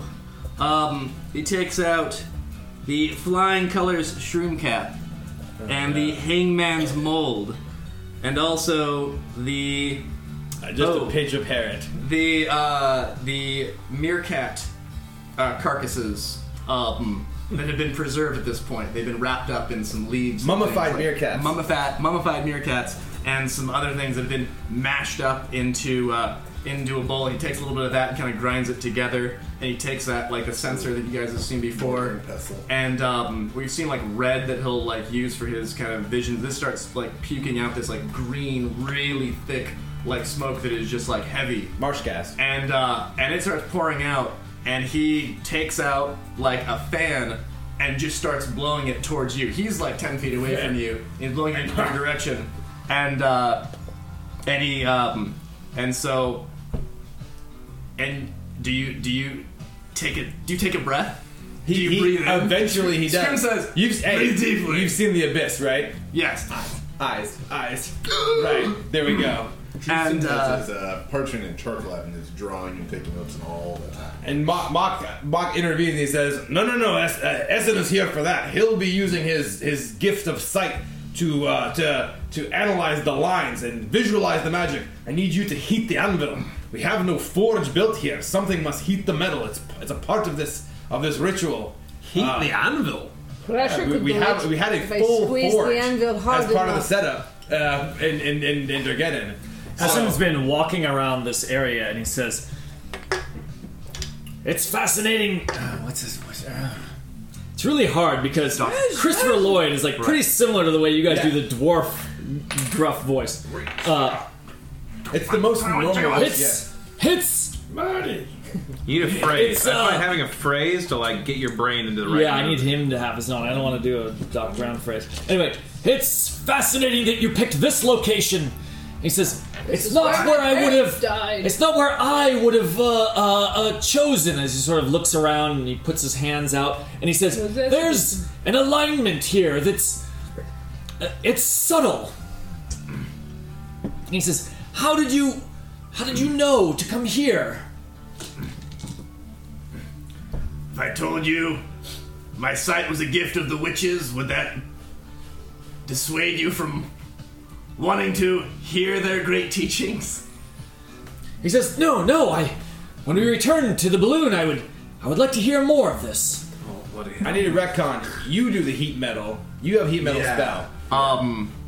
And so unless you had something else planned, Uh. Uh. Well, there's there's another there's another aspect of this, but he uh, he could he could heat them. Yeah, he could heat them. Baron That- could that's I meant. summon a burning Mock, Mock- orb. Mock said like Does uh, does does Mock know what he's doing here, or is Scrimcorn telling Mock what there, to do? there, I, I there was- seems like there's a com- there's clearly a combination Yeah. as far as a, like Mock has a process and Scrim seems to be offering additional new elements. Right now, what, but one other thing. Uh, so actually, if you, I, I, Scrim was like ready to basically just be be fanning this and managing the incense. If you have a way to heat the metal, if uh, Scrim says, "This I've got my hands full." Baron, do you have a way to heat up the anvil? I mean, he can cast flaming sphere. respond responding character. Ah, And I can. I mean, I could. uh Moradin has granted me all sorts of blessings of divine flame. I could certainly bring one here to uh, cook whatever sort of thing you'd like. Heat heat the heat the, the sword, not the anvil. Uh, I misspoke. Heat the you must release the, the physical properties of the blade are important for any sort of change. So we must heat the metal as I work it at the forge. This is Alright. true in people too. You must um, unlock the So- bones. so as the as the incense is coming at you, Yes. um, we all want to hear. But could you roll a die to tell us how well you see the ley lines? All right. I don't know if I add anything or nothing, but I rolled a 19. Oh, there you go. That's some. It's some potent. It's some So- shit. hey, hey, there's a lot of dealers in the city, So but not everybody knows Scrim. So for so you have you have a good sight of what the ley lines look like. Kevin, can you describe like the flow of the energy? Uh, the flow of the energy is uh, it's very much like this unfocused kind of like it's just all around you, but it's kind of a little bit chaotic. It's not flowing in like one particular direction or any kind of focused direction. It's just kind of like a little bit of a flood going out. And what you need, I, sus- I suspect, is a, a something of a river or a stream going into the into the anvil, and that's not happening right now. So. Gotcha. Uh, Baron uh, says, "I think I think I have a solution that will work for the fire, uh, but it'll have to be brief. I can't maintain the power for that long." Mark says, "Well, you'll have to choose the right moment." He says, "I," and, and he's kind of his eye, his pupils have massively dilated, and he says, he's kind of like a little bit more upright, but kind of very still, like his chi, his chi, his chi is centered, and he he says, he says, "I must bring the energy from the the ley lines that I see. They're they're flowing around. They must flow into the anvil. I will I will bring it up like a wellspring as I force the magic from the flame tongue into the and then there'll be a confluence of energy. I don't know if the anvil will hold. Scrim says, "Brother, brother, help him, help him focus it. Got my hands full. How, how do you want me to do that? I mean, I'll, There's There's got. Does your can your shadow can your can your blood interact with any of this stuff? As he's like trying to not breathe in, No. as he's trying to not breathe in the uh, really thick. So oil vein, he's not necessarily. He's like for him, like the ley lines, the energy. He he kind of knows it's there, but it's not something he can perceive. But he's walking around trying to like. He's walking around the anvil, kind of looking, trying to think of what. Is it? Is, is it? oh, Is there something I could do? I mean, what's happening? Should I stand right here? Is this? Is this? Is this? Um, and as as oil What is what is Moxie when Oil Vein's walking around? I I mean, Mo- you're- Yeah, I mean, like, so I, I would say that, like, the the ley lines. So the weave is something that like permeates the world, right? It's it's the air that we breathe, but uh, you know, the the the ley lines are are like the water that you know. Again, like we said, it, it's it's something that physically kind of like hugs the water. So as like oil veins wandering around and his feet get wet, he starts kind of tracking energy kind of along with them, and that's not an effect that's happening to anyone else. But somehow it's like sticking to whatever whatever essence, whatever kind of essential sorceress kind of properties that that, that uh, uh, oil vein has. It's like it's somehow conducting this and just kind of like sticking to you. And he says, "Oil vein, you're you're covered in it. You uh." You see him do this. He's like trying to. Hey, look, am I? He says, "Your your your body somehow can." He says, "Stand in the water and, and, and grab hold of the anvil. Perhaps you can you can channel it through your through your body." He's looking at you. As he, move, he moves in slowly. He's up. He's uh. He's about to touch the anvil. And as he does, he just kind of like sees kind of like this, like the, the, the water kind of the the ley lines kind of sluicing off the flow of water, kind of up through the the, the Elvin's body, channeled through his arms, and kind of en- like just kind of slowly just uh, just flowing into the anvil. Now, Mock, you're you're you've breathed in this herb. Like Mock is not in his normal Affected. like state of mind. Not at all. Like these energies that are here in this place, they are like suddenly uh, like overwhelmingly strong. Like this is this is uh, uh, by seeing it, you can't help but be affected by it. And this is what Mock's been trying to do. Yeah. You know, for he's, he's he's tugged at the edges of this, but suddenly he's in this situation. And uh, uh, how's Mock holding together? Uh, he he uh, like I said he was he so there's some physical signs and he's just he has a bit of a stillness like a stillness that reflects the still energy the calm energy that Scrim has kind of offered um, so he he's being he's being emotionally persuaded by this but mentally mentally he hasn't lost like the the the, the, the concept of what is trying to be accomplished and, and the plan the strategy the technique. Like his mind is still functioning lucidly but the demeanor is just kind of overwhelmingly not his not his gruff salty kind of like kind of conflict oriented self. He's just he is very becalmed and very very still and very focused very measured. And as he hmm. instructs oil vein he kind of like just simply kind of gestures and says no, like this and hold here and kind of like he says like like you're a very you're a very boisterous person you must you must calm yourself he "Just let the energy flow through you don't force it and he finds himself kind of offering some direction a little bit uh And when Scrim hears Mock like like seeing this and kind of like calming and like being able to to direct like almost like that, Scrim doesn't get in the way. He's like that is that was the goal of the of coming here and doing the incense. So he's just staying quiet as he's letting the craftsman do his thing. I think I, I think I could feel something, but uh, I think I got something else extra that might help. So he kind of oil vein shifts over to one side of the anvil, and then all of a sudden you see something out of the corner of your eye, on the other side of the anvil, you see Snoot kind of come up. Oh yes, the and the flow the flow splits and doubles as it becomes uh, more as, as more kind of a surface area. It- It's like surface area and kind of like the, the pipeline has widened. Excellent. He says, "Yes, yes, you have it." He said, "It is time." And he looks he looks wide eyed at, at Essen, who's kind of uh, there monitoring the situation. He looks at Drusen, who's taking notes. Essen Uh, is like gone into complete observation mode. He's just standing back and he's looking. He's got his hand on his chin. It's like he's watching a pupil, and he's not saying anything or stepping forward.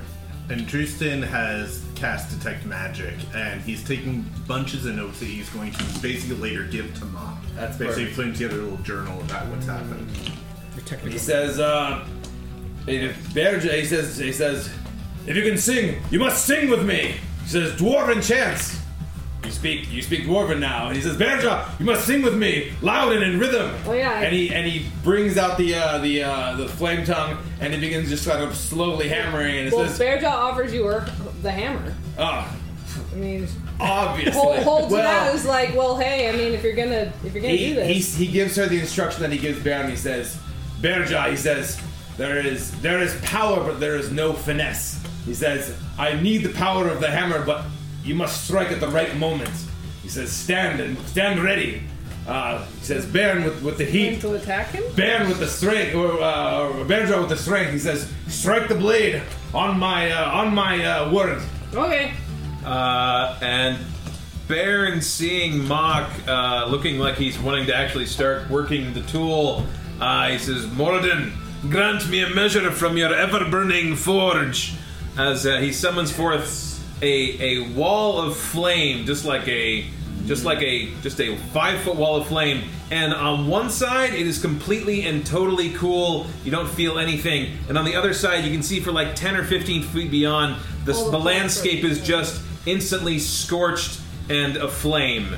Um, he says uh, put it through this side into the into the wall of flame Ah, when he hit the metal, that's amazing. That's so perfect. And, uh, and they, uh, uh, Mock, you know, speaks the, the the word which kind of like ignites the flame tongue magic, and it's a very powerful enchanted blade. And you see like this royally magical flame kind of go up this beautiful the, the the beautiful blade, and he just thrusts it through and just holds it there as kind of like the magic kind of and, and the natural flames and the the magical the effects just kind of like crackle and kind of mix and intermingle, and you see kind of interplay of colors.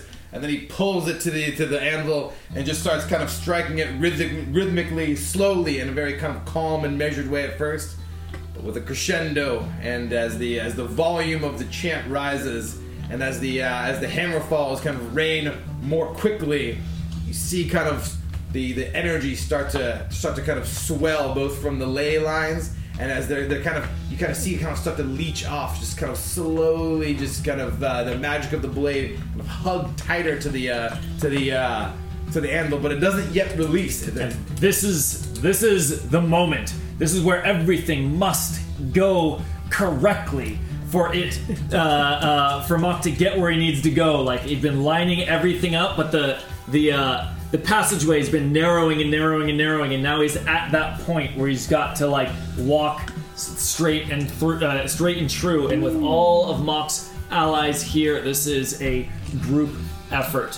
What we're gonna need to know is we're gonna need to go around the table here. Your successes in assisting Mock will be the determining factor in how good of a result Mock gets out of this grand ritual. Now, Mock's actions are most important here, so Mock's single roll will count for five successes in this, but there are five potential successes from the other five people here helping out. Uh, you can, instead of making a roll for your own success, you could roll to aid uh, Mock and grant him advantage on his single check. Only one we- person can offer. Only one person can offer aid. What are we rolling? So you're going to be rolling uh, uh, skill checks for the activities that you are each doing. Uh, it is definitely concentration for uh, uh, for Baron, which is not traditionally a skill yeah check, that's but yeah Constitution saving throw makes sense. but uh, well, it's not saving throw because it's a skill check, but it is uh, uh, a Constitution uh, skill check okay uh, for this. You've got uh, mock, or, or you've got uh, uh, Bear jaw.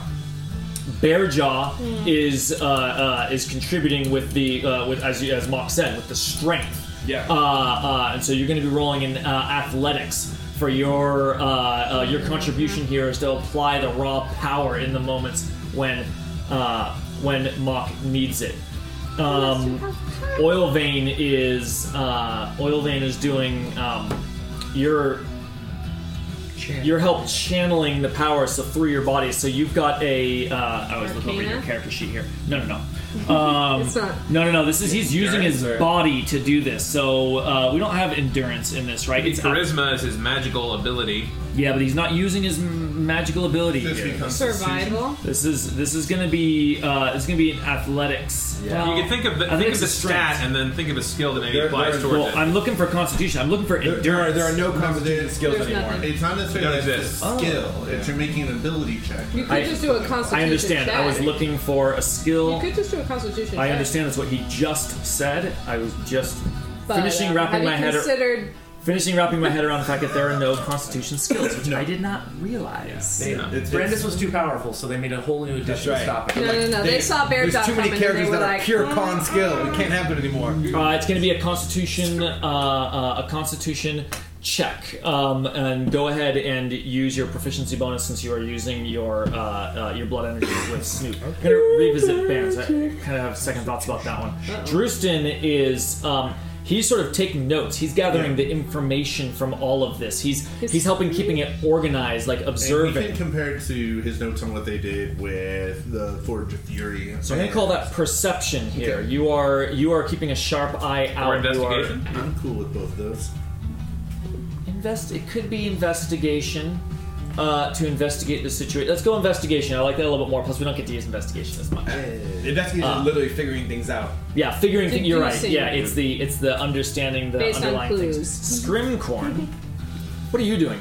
Constitution. I didn't understand. I, I missed what this was. I'm doing a Brandis check. Sounds like he's doing like a Um, ritual sort of with Uh, herbs yeah, and spices. he- yeah, he's basically. Um, I think he's, he basically was kind of managing the ritual side of this. Um, Yeah. But but what he's specifically, literally contributing is he was basically making sure that the incense, which is allowing Mock to basically actually channel this energy, is. If you wouldn't mind, survival says guide your group through frozen wastelands or Yeah. other natural hazards. I was about to go survival, so I, I mean, want to be. I want to be a survival. survival check. It's the incense. It's the. It's the. I imagine that that that Scrimcorn is continuing to sort of modify it. It's like the little like incense piles, the things that are assisting with this. He's Yeah. making sure it's all set up just right. He's gathered all these materials for it. So let's do that. Um, uh, Baron's. I want something to represent Baron's. It's uh, uh, it, it, it's his magical power. It's his, it's his Yeah. divine Religion. energy into this. So he, is- It'll religion. Religion, I He's could- literally using the power of Moradin. and calling Yes, but religion is very explicitly in there. not Not that. that at all. It is Yeah. recalling lore Or- about religion. Arcanus. It's, it's, what you want is but but conviction. Arcanus is the same Arcana thing is about- also absolutely not it. Arcana it's and religion literally is a wisdom thing. check. It seems like Yeah. all of his all of his power just- draws from that Yeah. stat. Like it's So his it's going to be it's going to be a wisdom uh, uh, a wisdom ability check Wisdom ability check. uh, with with uh, proficiency bonus. cool. Since this is your wheelhouse. Okay. So we're gonna go all around and we're gonna do mock last. Remember that one person could sacrifice their role to uh, aid mock instead. I Okay. think. I want I see. Dude, sacrifice your Do room. we I have see. a? Uh, What's our target numbers? uh, the DC for all of these is uh, uh, is 15. Okay, I who's, also who's have got the a lowest? Portent 15. If anyone wants. That's good. Who's got the lowest helpful. bonus?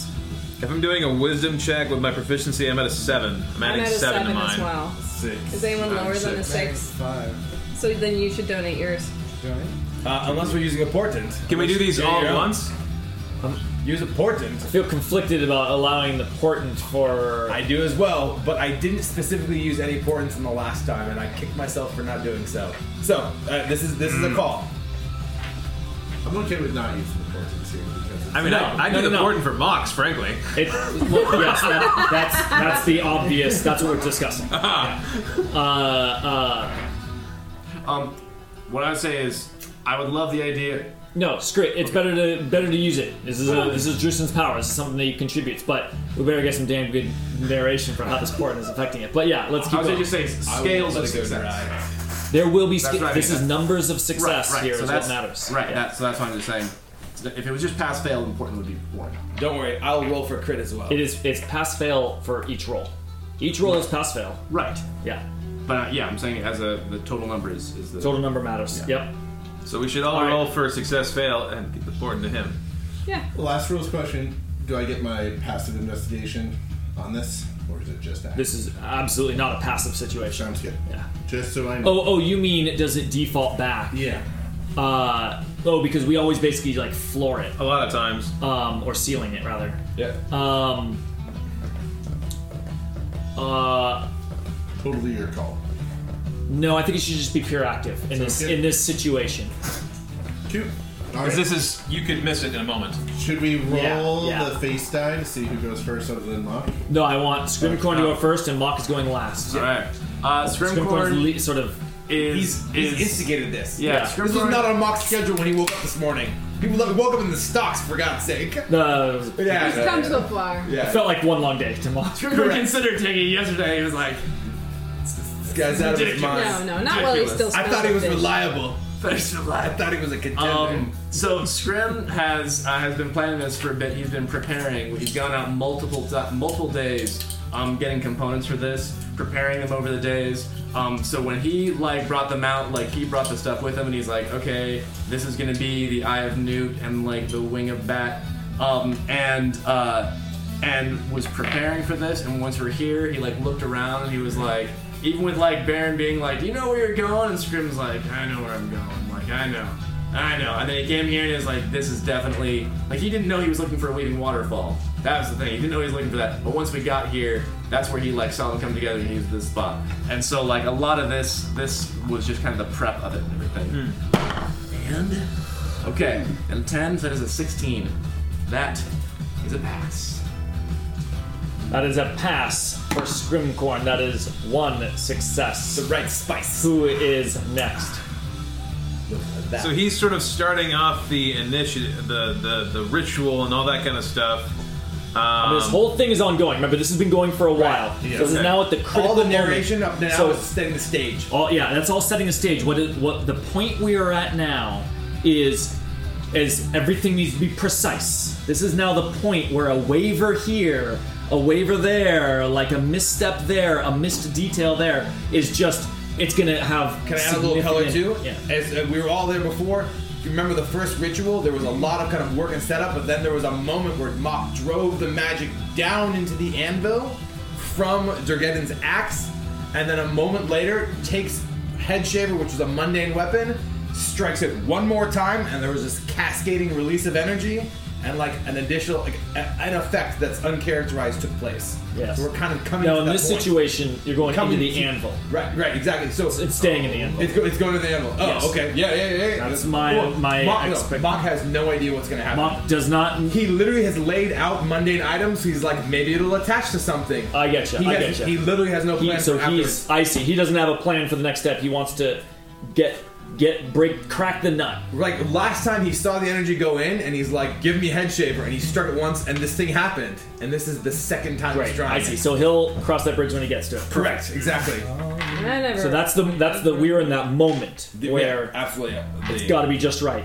Oil vein can get into position right now. He's been in position. yeah, yeah, go for You- it. You've been in Yeah. position for a while. We He's are trying we're yeah, in the he's, middle uh, of this ritual. He's gonna. This is to, so he's maintaining the position, I guess. So he can actually withstand. The, Yeah. But I want I want big narration from everyone. I want what you're doing in this moment. This is a this is a strenuous, very very difficult thing. Is this? Uh, should, Oh. who's rolling next? Should I roll next? Sure. Scrimcorn already went. You're ready to look down. If you're ready, you gotta We're narrate. just looking at All it. right. So uh, Good job. yeah, we have oil vein on one side of the anvil, and we have Snoot on the other side. Snoot is pretty solid. Like he's just this dog. He's kind of like doing his little death stare going on. He's like he's looking at Mock, not like death stare at you, but he's just like I'm in this. I'm in The not zone. Moving. I'm not moving. Oil vein. He's The vessel must not be tipped. he still has a little bit of a you know his humanity to him and uh, he's uh, he's got his uh, shadow blood arm on his hand so he's like he's still trying to withstand this this uh, the building force of this ley line energy and in order to kind of even things out he puts his hand on uh, on Snoot's back to kind of create like a little bit of an arc an arcing ring around that side of the uh, anvil and his uh, his left eye, which is still kind of his drowish eye, starts glowing a little bit. And then Snoot, who also has a companion red eye on his right side, his starts glowing a little bit. And the energy kind of causes the light to kind of creates this weird illusion where the light kind of bends a little bit, and then you can kind of see their images overlap if you're standing at certain angles behind on the other side of the anvil. And like there, they can both Snoot and Oil Vein feel this energy kind of fluctuating them around. And so he's they're trying to hold this position. So he's gonna roll. That is a uh, 7 plus 5. That is a 12. 12. That is a couple short. So what is it? What what's the what's the falter? Uh, oil vein. Not a He, big uh, fault. Remember, it's just like pukes. a little bit. Yeah. Yeah, he breaks contact with Snoot a little bit, and he kind of uh, he uh, he he's been in this crouching position too, which isn't necessarily bad, but it kind of forces his balance off a little bit, and so he uh, has he actually plants one his right knee on the ground next to the anvil, but as quickly as possible he tries to like lift up that knee, rebalance himself, and put his hand back on Snoot to re- maintain the connection. Who's ready next? Uh, Drustin has his book out and he's been taking notes, but while he's doing that, he's got an unseen servant flipping through one journal of Arundel. He's got a mage hand going through the other, and even like without his knowledge, even like another book at his feet, like pops open to a page, starts flipping through, just some kind of arcane effect, the, the history speaking to him.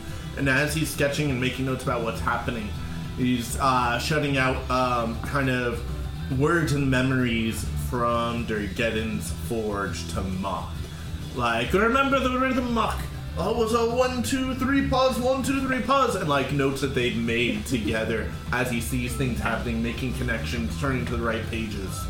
That's right, because you have a bunch of Arundel's. Uh, Yeah, journals and then his own notes and stuff like that. Oh, I needed one more. That's a 14. Oh, 14. One short on that one. So what's that? Uh, what's the falter look like? Uh, well, remember last time we could have had a plus two to head shaver, and we only got that plus one.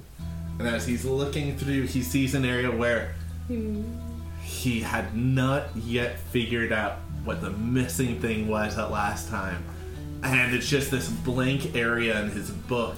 And like he looks at the unseen servant, he looks over at his mage hand, and like uh Mock says something like, and then what's next? And he goes just he just like hesitates for too long, goes, And Mock just like kind of has to iterate Yeah. on like he has to kind of like take it back and like you know re- re-loop the song, re-loop the song a little bit, and and kind of like inserts like a, a kind of think about it like music, right? Just like inserts a bar of kind of prior rhythm, rhythmed kind of like strikes. Yep. All right.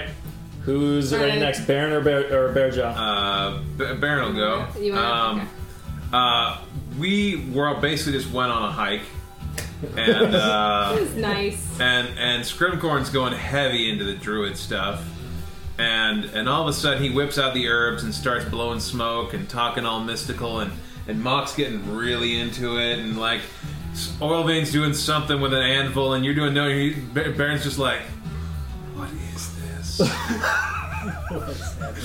uh, Kids these and days. so, but he gets the idea that Mock is trying to forge a weapon, and so he latches onto the only thing that he is remotely familiar to this, and that is making a weapon and heating metal and doing that. And so he's looking at Mock, and he is he, he's he's he's an old dwarf. He's been around many many forges and been very intimately familiar with the forging process and how this whole stuff. And so he's watching the whole thing. And so when the cue is right, he summons forth the power of Moradin, and he is watching Mock and watching the flames and watching the implement and trying to do what he can do to sort of control the nozzle on this fire hose of divine energy that he is having passed through him. Uh, this this raging torrent of divine flame from Moradin's, Time you know, conduit. you know, divine forge uh, to try and you know not melt this sword too much. It's just heating it up, not turn it into a melted puddle on the grass, like.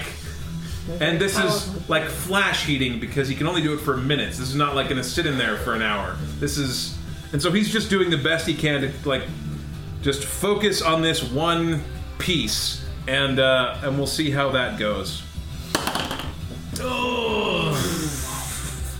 Uh, that's an eleven. How many successes do we need? Oh, it's, it, it's a sliding Degrees scale. success. More is always better, it seems. Uh, and so this is not a use he's ever used for this thing, quite frankly. And so he's attempting to heat it up, and uh, and he sees for a moment he's worried that it's too strong, uh, and so perhaps he he he he does he tries to like trying to it's like the fire hose is out and he tries to constrict it a little bit or something. I don't know exactly what that makes sense. Tries to pinch it back a bit. Um, worried that the the sword is in the flame for too long and Mock's in this sort of divine trance. He's like, "Ah." and it's just it's enough to break the rhythm of whatever is going on here, which he was not that in tune with to start. Like he is he does not sense any of these lines. That's okay. Bearjaw doesn't sense them either.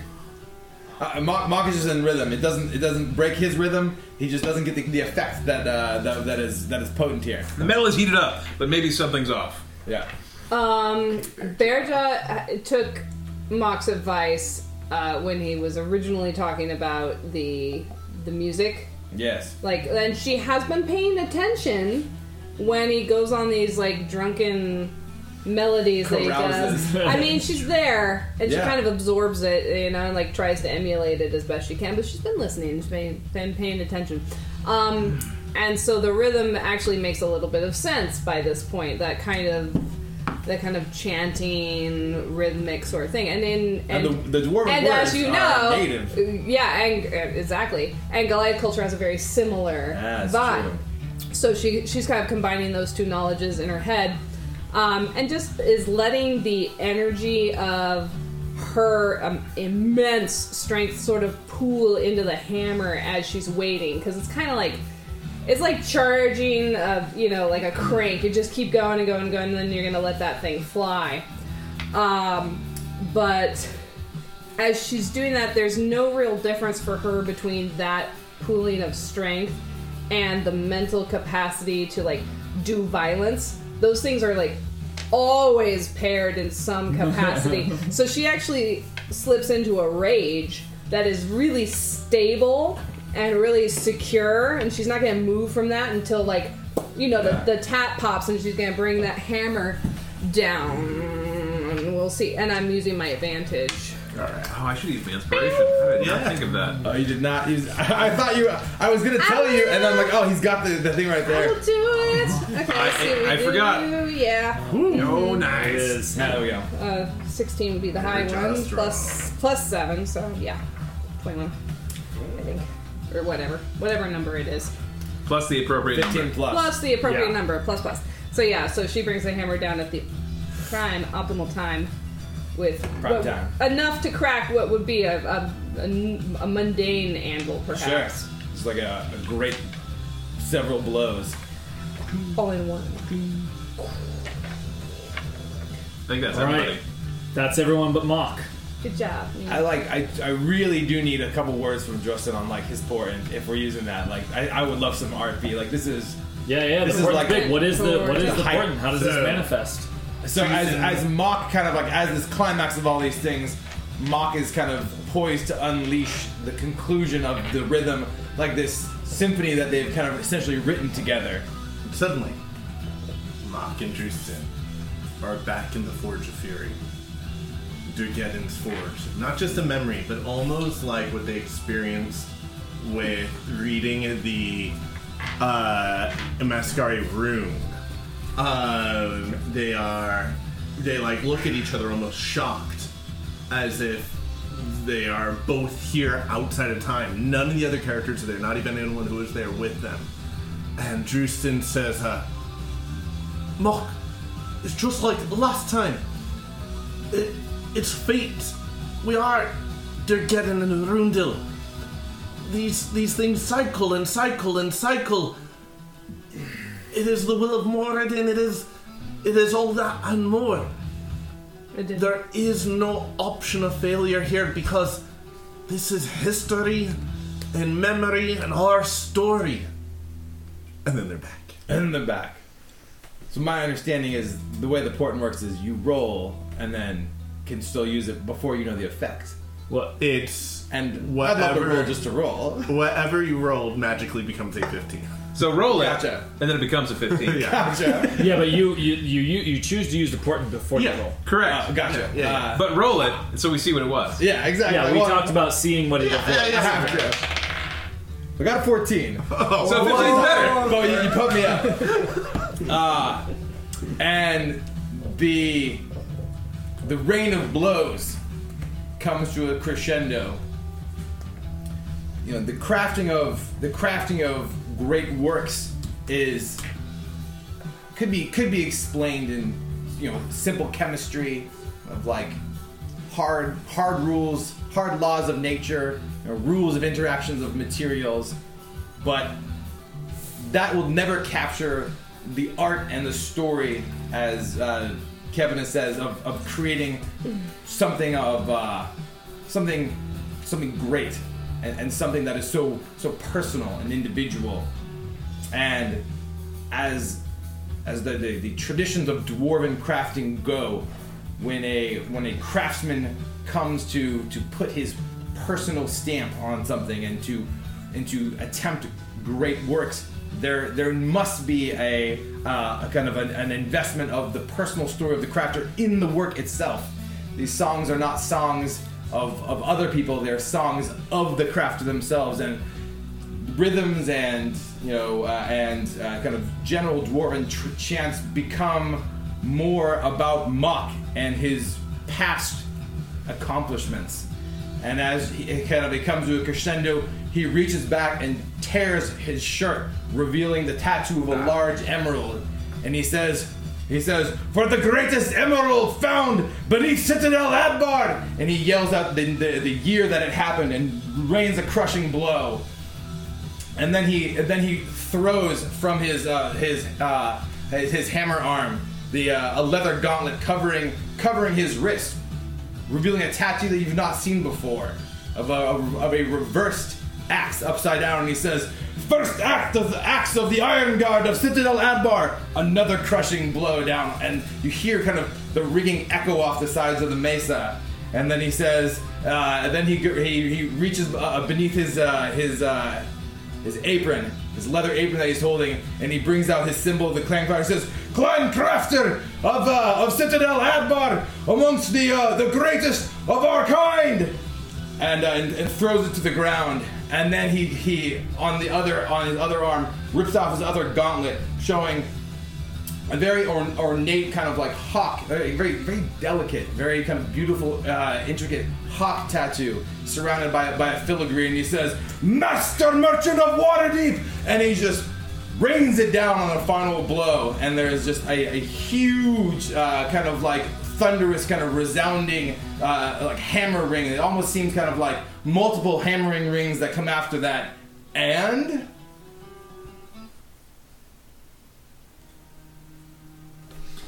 and with the uh, and with the final uh, and then with the final strike of the hammer, the uh, uh, flame tongue just erupts in flames as it just just and Mock like steps back. That is completely unexpected, right? It's like it just flames shoot out from every direction, scorches uh, uh, the arms and bodies of anyone that's like standing super close, which is Oh, Bear yeah. Jaw and Oil Vein and Mock at the very least. Um, and uh, and then uh, looking back at it, Flame Tongue has just turned to dust and fallen like to the ground. There's like the shape of Flame Tongue over the rest of like the anvil and the ground. There's just like like that's like ash, like like an ash outline of where the weapon once was, and you see a flame shooting through the anvil as uh, as little bits of flame are like uh, uh, uh, sparking up from the anvil, and it's but it's uh, uh, it's swirling around and staying within it.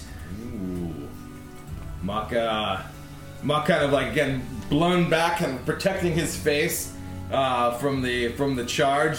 He he kind of a- approaches approaches the animal, kind of like just utterly focused, kind of looking at it from all sides. You know, he's like he's like getting in there, looking at the cracks, kind of inspecting the lines.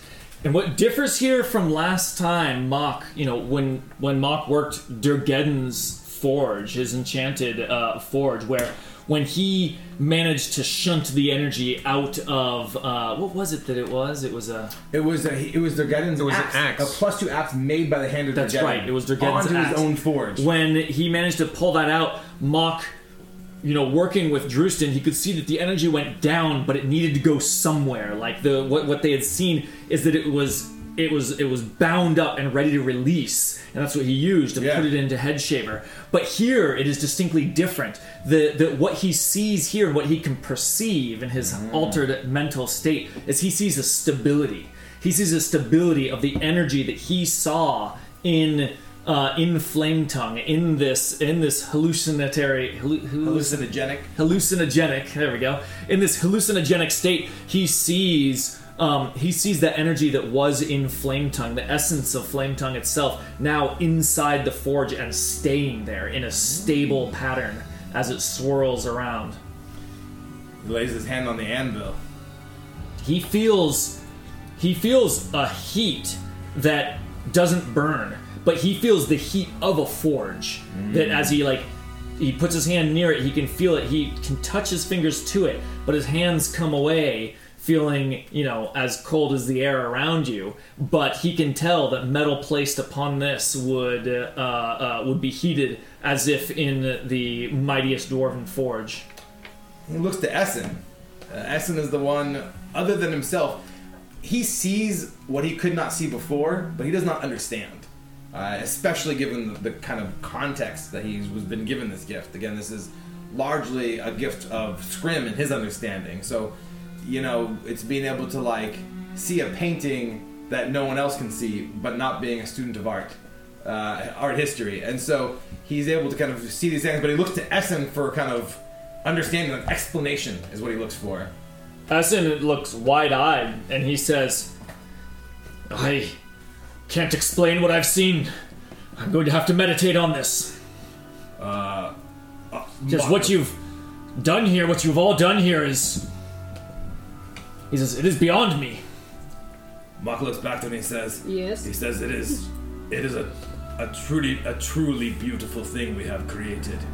And he just smiles so deeply. This is the kind of thing he literally lives for. And to be able to participate in making something so again, again fundamentally powerful but like harmonious like it's, it's it's that feel again this thing that doesn't visually look beautiful like as many kind of gems but like that feel when he put his hand on the anvil the first time and he felt like the power but like the stability and like the harmony he just knew this was something that was just like that was deeply like it just feels right like like almost in a moral sense to a dwarf. Like like ethically this is this is good. This is this is the pinnacle of what it is to create um and he is he is at peace.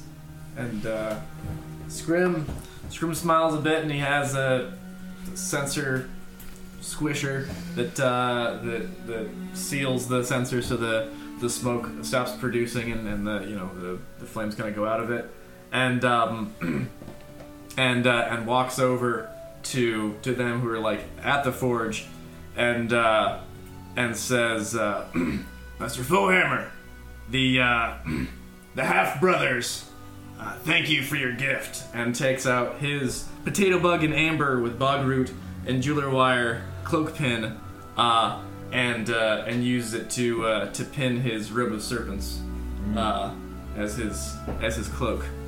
Owen does the same with his And no one's to his brother. his Locke uh, says oh his the drow the the brooch It, of the it- it drow is a, it's a carved jet, which is again amber and jet, fairly simple gemstones, but worked with exquisite touch and So they never put them on. symbolic. Did not put them on yet. Mock, uh, Went for the right. yeah, Mock uh, says uh, he says, yeah, he just he gives them kind of like the uh, a, a a measure of respect, and he says he says it's hard to give gifts when when they are repaid in such abundance. He says, uh, I feel that I am now in your debt. He says, but uh, but go and, and be brothers and have have your family, where for so long you wandered without it. Facets, huh? Cousin, we are breathing history. Uh, uh, un- uh, It's rather pungent. uh, un- I know not what we just experienced together, but it leads me even more to believe that the steps we take are are fated in a way. You have this discussion as you are walking back to the airship. Oh, Baron sent ascending to. to once, once it's clear that we were done. Oh, done. he did. oh, oh, oh. He Okay. sent ascending like says, "Hey, Grumbar, we're uh, Alright, so travel this what do you direction." say, what do you such and say such." to these guys when they start getting ready to pack up? Says, I'm, I'm, I just. He just starts talking to Grumbar and he just gets comfy. They look to Baron, who just seems all settled in in a barren way.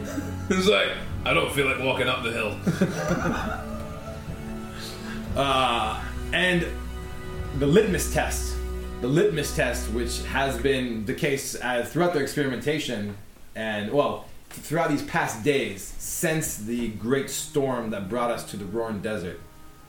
The storm opals. He takes it out and he sets it once again on forge to see what effect, if any, may be different. He's just putting it on the forge to see. He noticed in the in, in the because the, the the magical swirling energies of the storm activated the forge in such a way where he put the opal on their forge and he was able to work it. He was able I think make that was tied thing. to the forge. I thought that was tied to the storm itself. Because the Uh, storm opens. That was during the storm. That was during the storm. That was that was during Oh, the I thought- I thought activation it of was the on jump the drive. anvil. Okay, yeah, oh, yeah, no, no, no, no. It had I'm nothing to do with the misremembering. anvil. I'm it was misremembering. it was while the jump drive was charging. Right. Those They storm opals were activated. changed. Gotcha. I thought I thought it was rel- I thought it was transmitted through the anvil. Scratch that then. Do you, have Uh, a, do you have a different? No, and I mean Yes. at that point, I thought there was I thought that was a smaller thing to do. Probably there's plenty of time to do this back in the actual workshop. And speaking of which, the balloon coming over the uh, the the precipice of the mesa above Sure. you as it ca- the shadow casts down below and sets down on the uh, area nearby. You've robbed Bearjaw for workout, Bear. It was pretty good. I, I saved me a walk. Break even. Let's pack it up. What a day. As packing things up, Scrim says, "It's too hot out here." And he takes off the uh, the snake. Uh, what was it called? The robe. The robe of serpents. Um, And now it's just a robe. and which is now instead of instead of the green, the bright green scales, it is just a like dull gray. It's like snake scales, but turned into uh, like black and white, like a Okay. black and white photo. Uh, and he tears it. He tears it in half. Ah, cheers. Um, and it tears just fine because it's no longer magical. And he tosses the the the bottom half onto the ground and then pins it back on, so it's just this half. It's like, like a a cowl. cape? It's like a Shell. cowl. It's like a shell nice cowl thing. cowl. That's another layer of dead animal. Desert scrim look. Desert. Desert scrim. grabs the other half of that room. Oh no! Into the reliquary. Into the reliquary. This is the legendary clue. Six snakes attacked an army of A centaurs. formerly magic item. Where, while while um It's better than having a real. while. Scrimcorn is is doing this, um, Bearjaw manages to like sidle up next to him, and like when next he notices, she's just looking at him, and she's got this look on her face, like, and she she looks and says, "It's a good thing you did." Don't get all mushy on me. No, I think it is you who are getting mushy. Mm. Ah, my heart's as cold as ice. Let me see. And she actually like wraps him in a big hug. Oh, bear hug. Give him a give him a little squeeze. Says, "You're a good friend." Oh, Scrim says, I should turn into bugs right now. That would be cool too. Kind of like that guy in Mulan.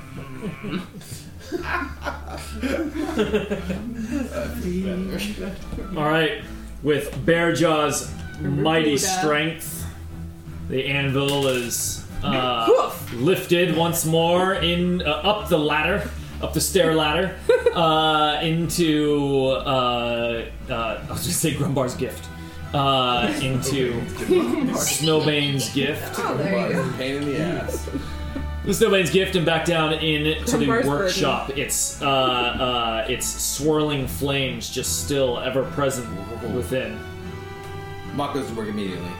Oh yeah, of course. The ringing of anvils never stops now. Before long, the airship is back on its way towards Skyclave. Two days until you will uh, likely arrive at Skyclave. And then those two days pass. I assume Mock is scarcely seen. The uh, gem crafting Up business top. is put on temporary hold. He was so close to hitting that second week, but he could not justifiably say he does any gem crafting work. Does he do- Aurora is Oh, yeah, not, let's say. Aurora is 100% retasked as well. Oh, so she's still helping. She's still with this helping, new thing. but she's just like, "What are you doing with those gems? Where's those little trinkets? We have more important fish to fry." mm, charcoal fish, charcoal trout. Stupid. Uh, and yeah, All right. uh, it's So he's uh, he's down there working that, and uh, far on the horizon, on the dawn of the second day, as your balloon is heading forward, you see a great spire come into view. As through the fog, piercing through the fog, is this unimaginably tall tower that you know from your pictures and from Drustin's studies. It is none other than Skyclave, the Tower City, capital of High Amaskar, the seat of power and government of the sometimes called Amaskar Empire. Oh, that's been a long time coming. We're in the. Wait, let me get a picture. We of it. have uh, we faced many dangers We're on in the the Shire of road here. Desolation. We thought we'd be here a year from now with blisters on our feet. Aye, this did go, I suppose, smoother. Thinking of the various things that have gone. there was less walking, cousin. There was less walking, and it did go quicker, but I don't know if it was without its tribulations. We're averaging one dwarf death per journey. Oh, I, Ma- Ma- Mark thinks about this and he's like, "Well, I'm not next." I think what you mean is one dwarf defiance of death per journey. Here you go. Skyclave. Pointy. It's such a pointy. Pointy at the city. top. Yeah, I mean it. it it the, the the tower starts out very wide at the base and just tapers very gradually upwards. It goes all the Front way to the up gods. to the top. I guess that's us. That's not you. That's some Metaphorically, thing in it's a this picture. metaphor. It's a minute. It's a me- the city is a metaphor. He's a minotaur. And uh, Never met him before. yeah, Grumbar says it's probably about an hour and a half until we're there. Uh, where am I taking us? Uh, To the balloon landing place. I don't remember if I read anything about docking procedures or a skyclave in the House of Maps. Did you trust? are there any other airships around? Is this They have anything in airship this area? or should we park on the ground and hoof it in? As you look out uh, uh, towards the spot, the, the great tower of Skyclave, uh, to look for the answer to this question, Through the you spyglass. something rapidly approach you. I mean, Oh, no. I mean, Dragon. I mean, lightning Get it! fast. I Coming mean, in hot. I mean, Lightning! impossibly fast. As Like in, a bolt of lightning. as in a, a second and a half, and It's now boom, here. there is a face, uh, uh, a huge face Is Like- it the face from the clouds? half the size, uh, about half the size of your airship itself, uh, and about, mm, I'd say, 30 feet out from uh, uh, from your airship in the exact direction of Skyclave. It, it is a uh, maybe a female human face with a uh, uh, with a light um, Oh, um, hood over her head, and she says. He says, "Greetings, unidentified airship approaching the airspace of uh, uh, of Skyclave. Uh, please state your intentions." Is this We is this, intend to is land. this not a recorded message? Is this live? Is this live? She says, "I yes, I am awaiting your answer. Please identify yourselves and state your atten- intentions." Identify. Snowbane. That's, uh, We're the. This is the Snowbane's gift.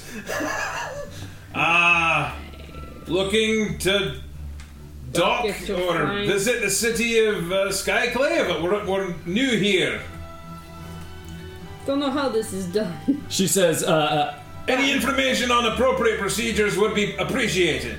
"Please hold." And then the face like disappears and zooms back towards the city. Hold what?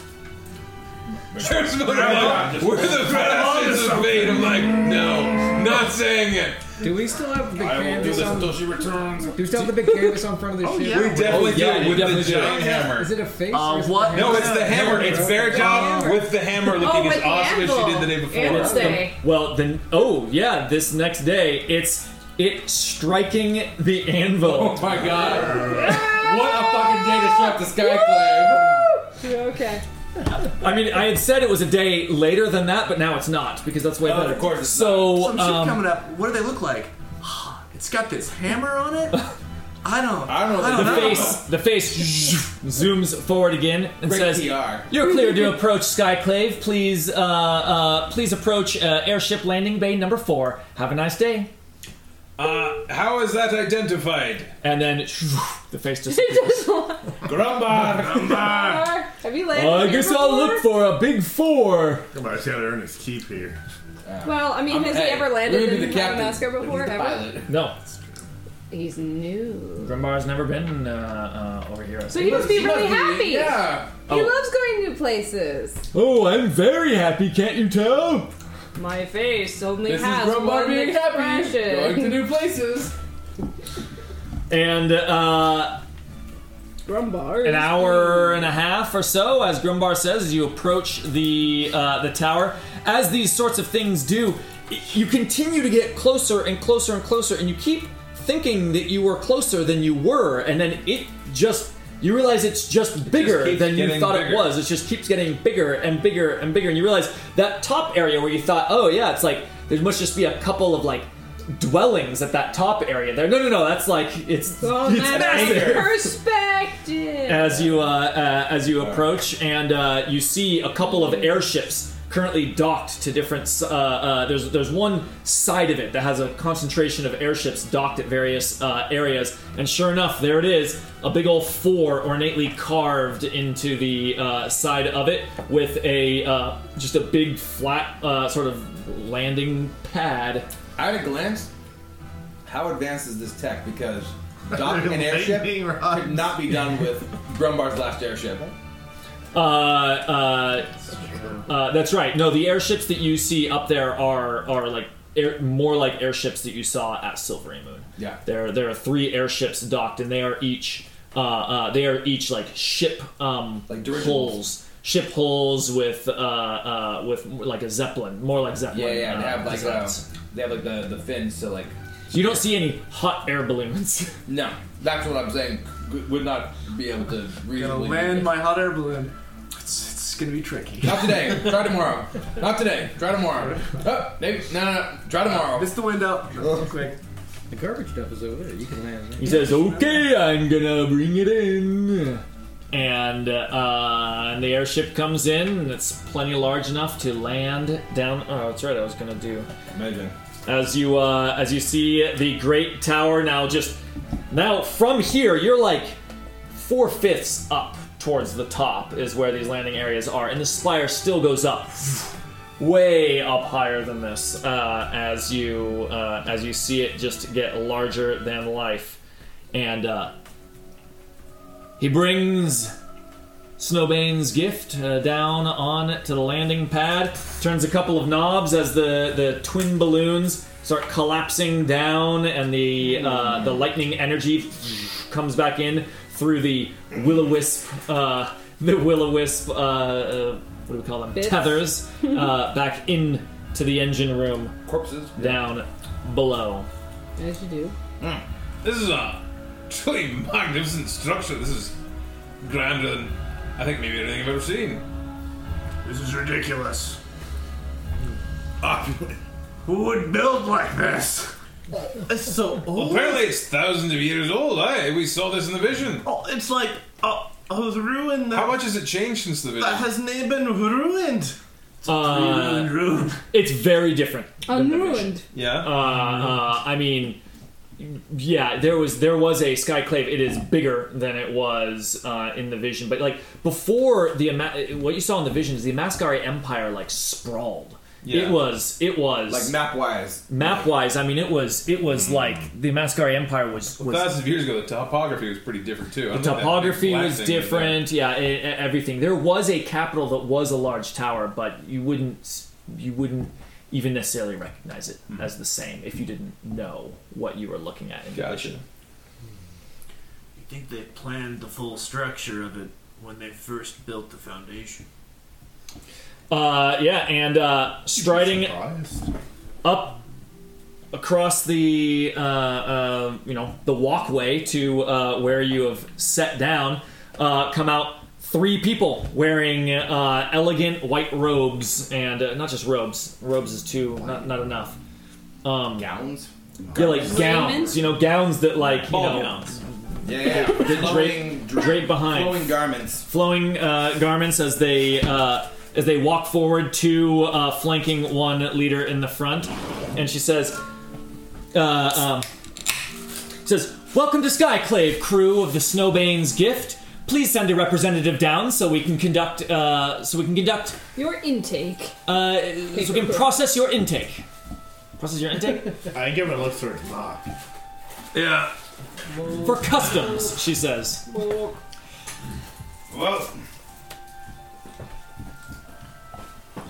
what time of day is it? Uh, morning, 10 a.m. Yeah, you said it was like sunrise. Yeah, yeah. I could use a good meal.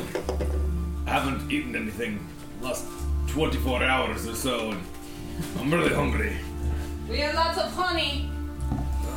I've fallen for that trick too many times, Bearjaw. I know it's mayonnaise. Oh God! Oh, delicious honey. Oh! Oh So they're standing there waiting Yeah. for someone to come out. I am. You don't want to go? Mock does. He like puts down his hammer and takes off his apron.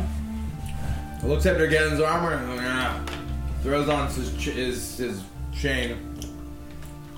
Grabs the uh, grabs the maul. Head on. Grabs head shaver. Fuck these guys. More classy. And uh, all right, he climbs down the stairs, and uh, uh, Well met. and they come forward and says, "Well met indeed. Please state your business of you and your company here in the great city of Skyclave." These humans. Um, You they know are they a are. Mascari. right. Uh, so they So you can't are tell the difference. they are they're human, but they they have a, a, a bit of a different look, Okay. a little more pale. Look like el- humans. Bit of elf in you. Mm, Well, we're here. We're here to uh, visit the city. Commerce, tourism. Uh, yeah, first time for all of us. says, "Seeing the sights." Ah, yes. Um, perhaps uh, learn a few things. Here, there's amazing libraries. Have a rather bookish cousin who has been wetting his bed to get his hands on some of the learning here, if at all possible. What are the uh, what are the uh, the rules to access some of the uh, yeah, centers of learning here? She says, "That will come in time. Uh, uh, but first, let me know uh, from where do you hail?" Uh, Everywhere?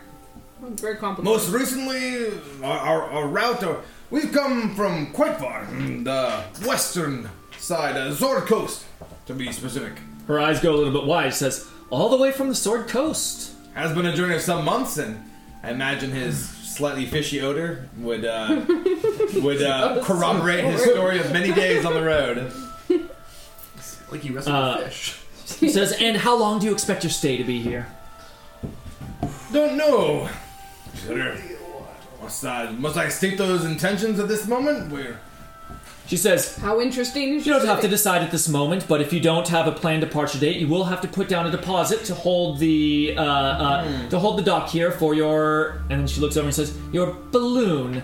Um, uh, and she like her gaze like holds on it for a, uh, for a moment. and Says, "The Snowbane's gift." Says, and uh, he says, "That's no problem at all. Uh, uh, simply a fair price." And says, and uh, says, during your stay here in Skyclave, it is the responsibility of you and your crew to familiarize yourself with our laws and uh, our laws and regulations, uh, both in the city and uh, in the great empire of Amaskar, as well as the uh, city of Skyclave and the various districts that you may find yourself in. She says, "Ignorance is no excuse for uh, is no excuse lawlessness. for lawlessness. and uh, after all, she says, but I'm sure that you will have no problem with that, being uh, seasoned, uh, seasoned travelers yourself and used to visiting many different cultures throughout the world in your travels. Oh, of course. Without not, incident. not here to uh, break any laws. No, not our intention of any sort. Hope the uh, education on that front is not overly complex, but uh, not all of us are prone to study. She says, uh, uh, and she she's sort of gesturing with one hand. One of the uh, like assistants in the back has had a, a piece of parchment, has been like writing down as you've given all your answers, and then rolls it up and sticks it into a little uh, uh, a scroll, and then that person walks away, and then comes bounding up as a, a much smaller person, a child, uh, uh, comes bounding up and, uh, and and says and says, "Pleased to meet your acquaintance." Puts his hand out. Extends the hand. How does does it seem like a child? Is it like Seems like he's does he have this like if I if you shake a child's hand, you know it is a very young and muscularly undeveloped creature. Yes, yeah. Gotcha. Did you shake his hand? Yeah, Yeah, yeah. He's like thirteen year old human, gotcha. and uh, uh, he says, he says, me and my uh, me and my fellow Stigs are here to uh, guide you around the great city of Skyclave. Says if you need any help at all or need any guidance or want to know where to go, says just look for the pin. And you see he's wearing a pin on his clothing that's got a uh, it's like a candle with a bunch of hands around the candle reaching inwards. Uh, she says, uh, very good, young Stig, Stigley, Stickerdo. Sticker doodle. Uh, well, well, you'll you'll be on hand then. I'll return Says, to my. I'll be here waiting at your dock until you uh, set off into the city, and uh, after which case, he says, you can find us kind of all over the place. interesting resource, but uh, must suit your way of life, or else you wouldn't do it. Uh, good day. Goodbye. Yeah. He nods and he just sort of steps aside, and he says, I'll await here. Mock returns and says, "Strange place. Children roaming the streets as guides, but uh, I don't know. Otherwise, some sort of half-elven breed." Well, and he looks over to the the, the others, the the brothers, and he's like, "Not half-elven, but humans with a dose of something." Maybe like a tenth elven or something? Um, I, Various fractions? not the An expert. elf? Children roaming the streets. The strongest survive. It's a wild ecosystem of its own. I see. Are they all wizards? Powerful. What did they say about the libraries? He says, I asked them, and he says, there's rules that we must follow, but they're happy to tour and learn, and I want to go to the library. we'll go very It's post the library, the name of the carousing facilities. Uh, Mock kind of just regards the structure, and he's just like, there's got to be a little bit of everything in here, I imagine. That is good. But it'd be expensive. Place like this. Mock Probably take a bit to maintain. You that. are not He hadn't exactly hurting. Surprisingly, he hadn't considered that, but he, that put him in a sour mood. He's like, well, let's be about it then. Can't stay any longer than we need to. But they mentioned We're rates on for a docking road trip fees. With our, like, Yes, stingy well, I didn't know It how would be we were cheaper gonna- to park out in the woods, I don't know. Of course it would, but and we'd have to climb all those steps. Oh, bloody hell. Perhaps the top-down approach for the moment, and uh, if they get too unreasonable with prices, what's the conversion rate here? Alright, what'd you tell them? Uh, they Anything about the portal? No, I told them not a thing. We're here as tourists and merchants and um, bookworms, and we're here to investigate. And I, that's not far from the truth. We really don't know what we're looking for, as per usual on these quests. Yet it always seems to find us. I don't believe that talking. I kind of see why we need to be secretive about our uh, our need to use their portal. Uh, So they don't say no? And then guard it? oh, oh, if they're going to say no, they're they're going to say no. And we find out then when we Then we can in. make plans. yes. I, I. But if we say, can we use your portal? And then they say no, and then we sneak in, they will have more guards. I'd prefer to do this in a stand upright fashion, like appropriate, you know, yes, laws standing and up like this with your hands like this. It's a whole city, and I prefer not to have them, you know, be on bad terms with them. We've already left one in uh, dubious circumstances. that was pretty good though. The last one is fast. Two, actually. Scrim says, I, Seems to be a I pattern. think I usually am, feel very strongly that we should keep a low profile as in Silvery Moon. What with Grandpappy Adric literally trying to kill us, um, and us probably getting a growing list of enemies. Realistically, um, as we see these, as we Those see fish these people won't, won't forgive quickly. these events connecting, I do get worried that our list of adversaries is growing. But we're so far away from where we last were sighted by anyone who knew who we were. I'm almost tempted to politely and with some level of bowing and curtsying be very public with our needs and try to be quick about it as opposed to slow and secretive. So we go outside and shout it. I have a voice that carries. Sounds like if there's people ready to help with our needs and children that we can probably just pay to go find what we're supposed to. What is, what is it, children? I, I wouldn't mind being a little less secretive if we think we can get the answers we need quickly. Hmm. But I fear that if we try to be sneaky, we will do what we usually do when we do that. I agree. I think though Be we slower should with it. we should do any sort of investigations before we ask. We don't Fair. know how sensitive they are to this, and if we can find out that it's a normal thing, then why not ask? But taking a day or two to do learn what we can, Aye. maybe in our best interest. Are interest. we the facets of fate here, or is that something we want? Don't want people to know. Don't, that- don't ask him. He will say no. I, I think we're specifically the facets of fate here. This is why we have the title. It is a name that Grandpappy Adric does not does nay know.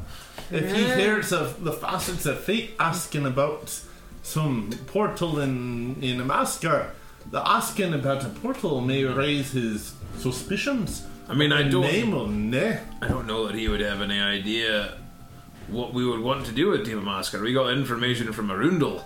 I, And I Arundel has agree. certainly had not talked to him. I would hope we'd be free of his, or on the other side of the world for for, for Bloody Hill, and he knows nothing. Taite Quasiqua probably came here to get out of his Aye. line of sight. Maybe he'll be too busy laughing at the name.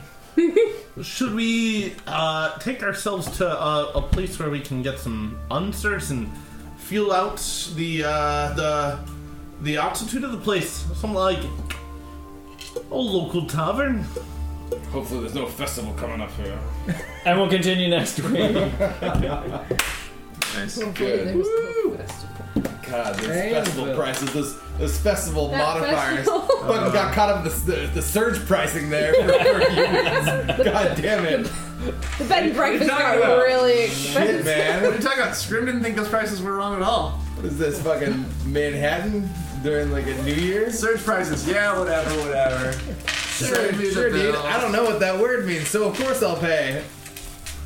Scrim was basically the child who is staying in a hotel with his family who finds out he can just write the room number on any bill. Hey, don't worry. You stay I as can long just as get you a like. milkshake. The price is one magical I can amulet. get a and hundred anvil. milkshakes. It's like, great, we made one.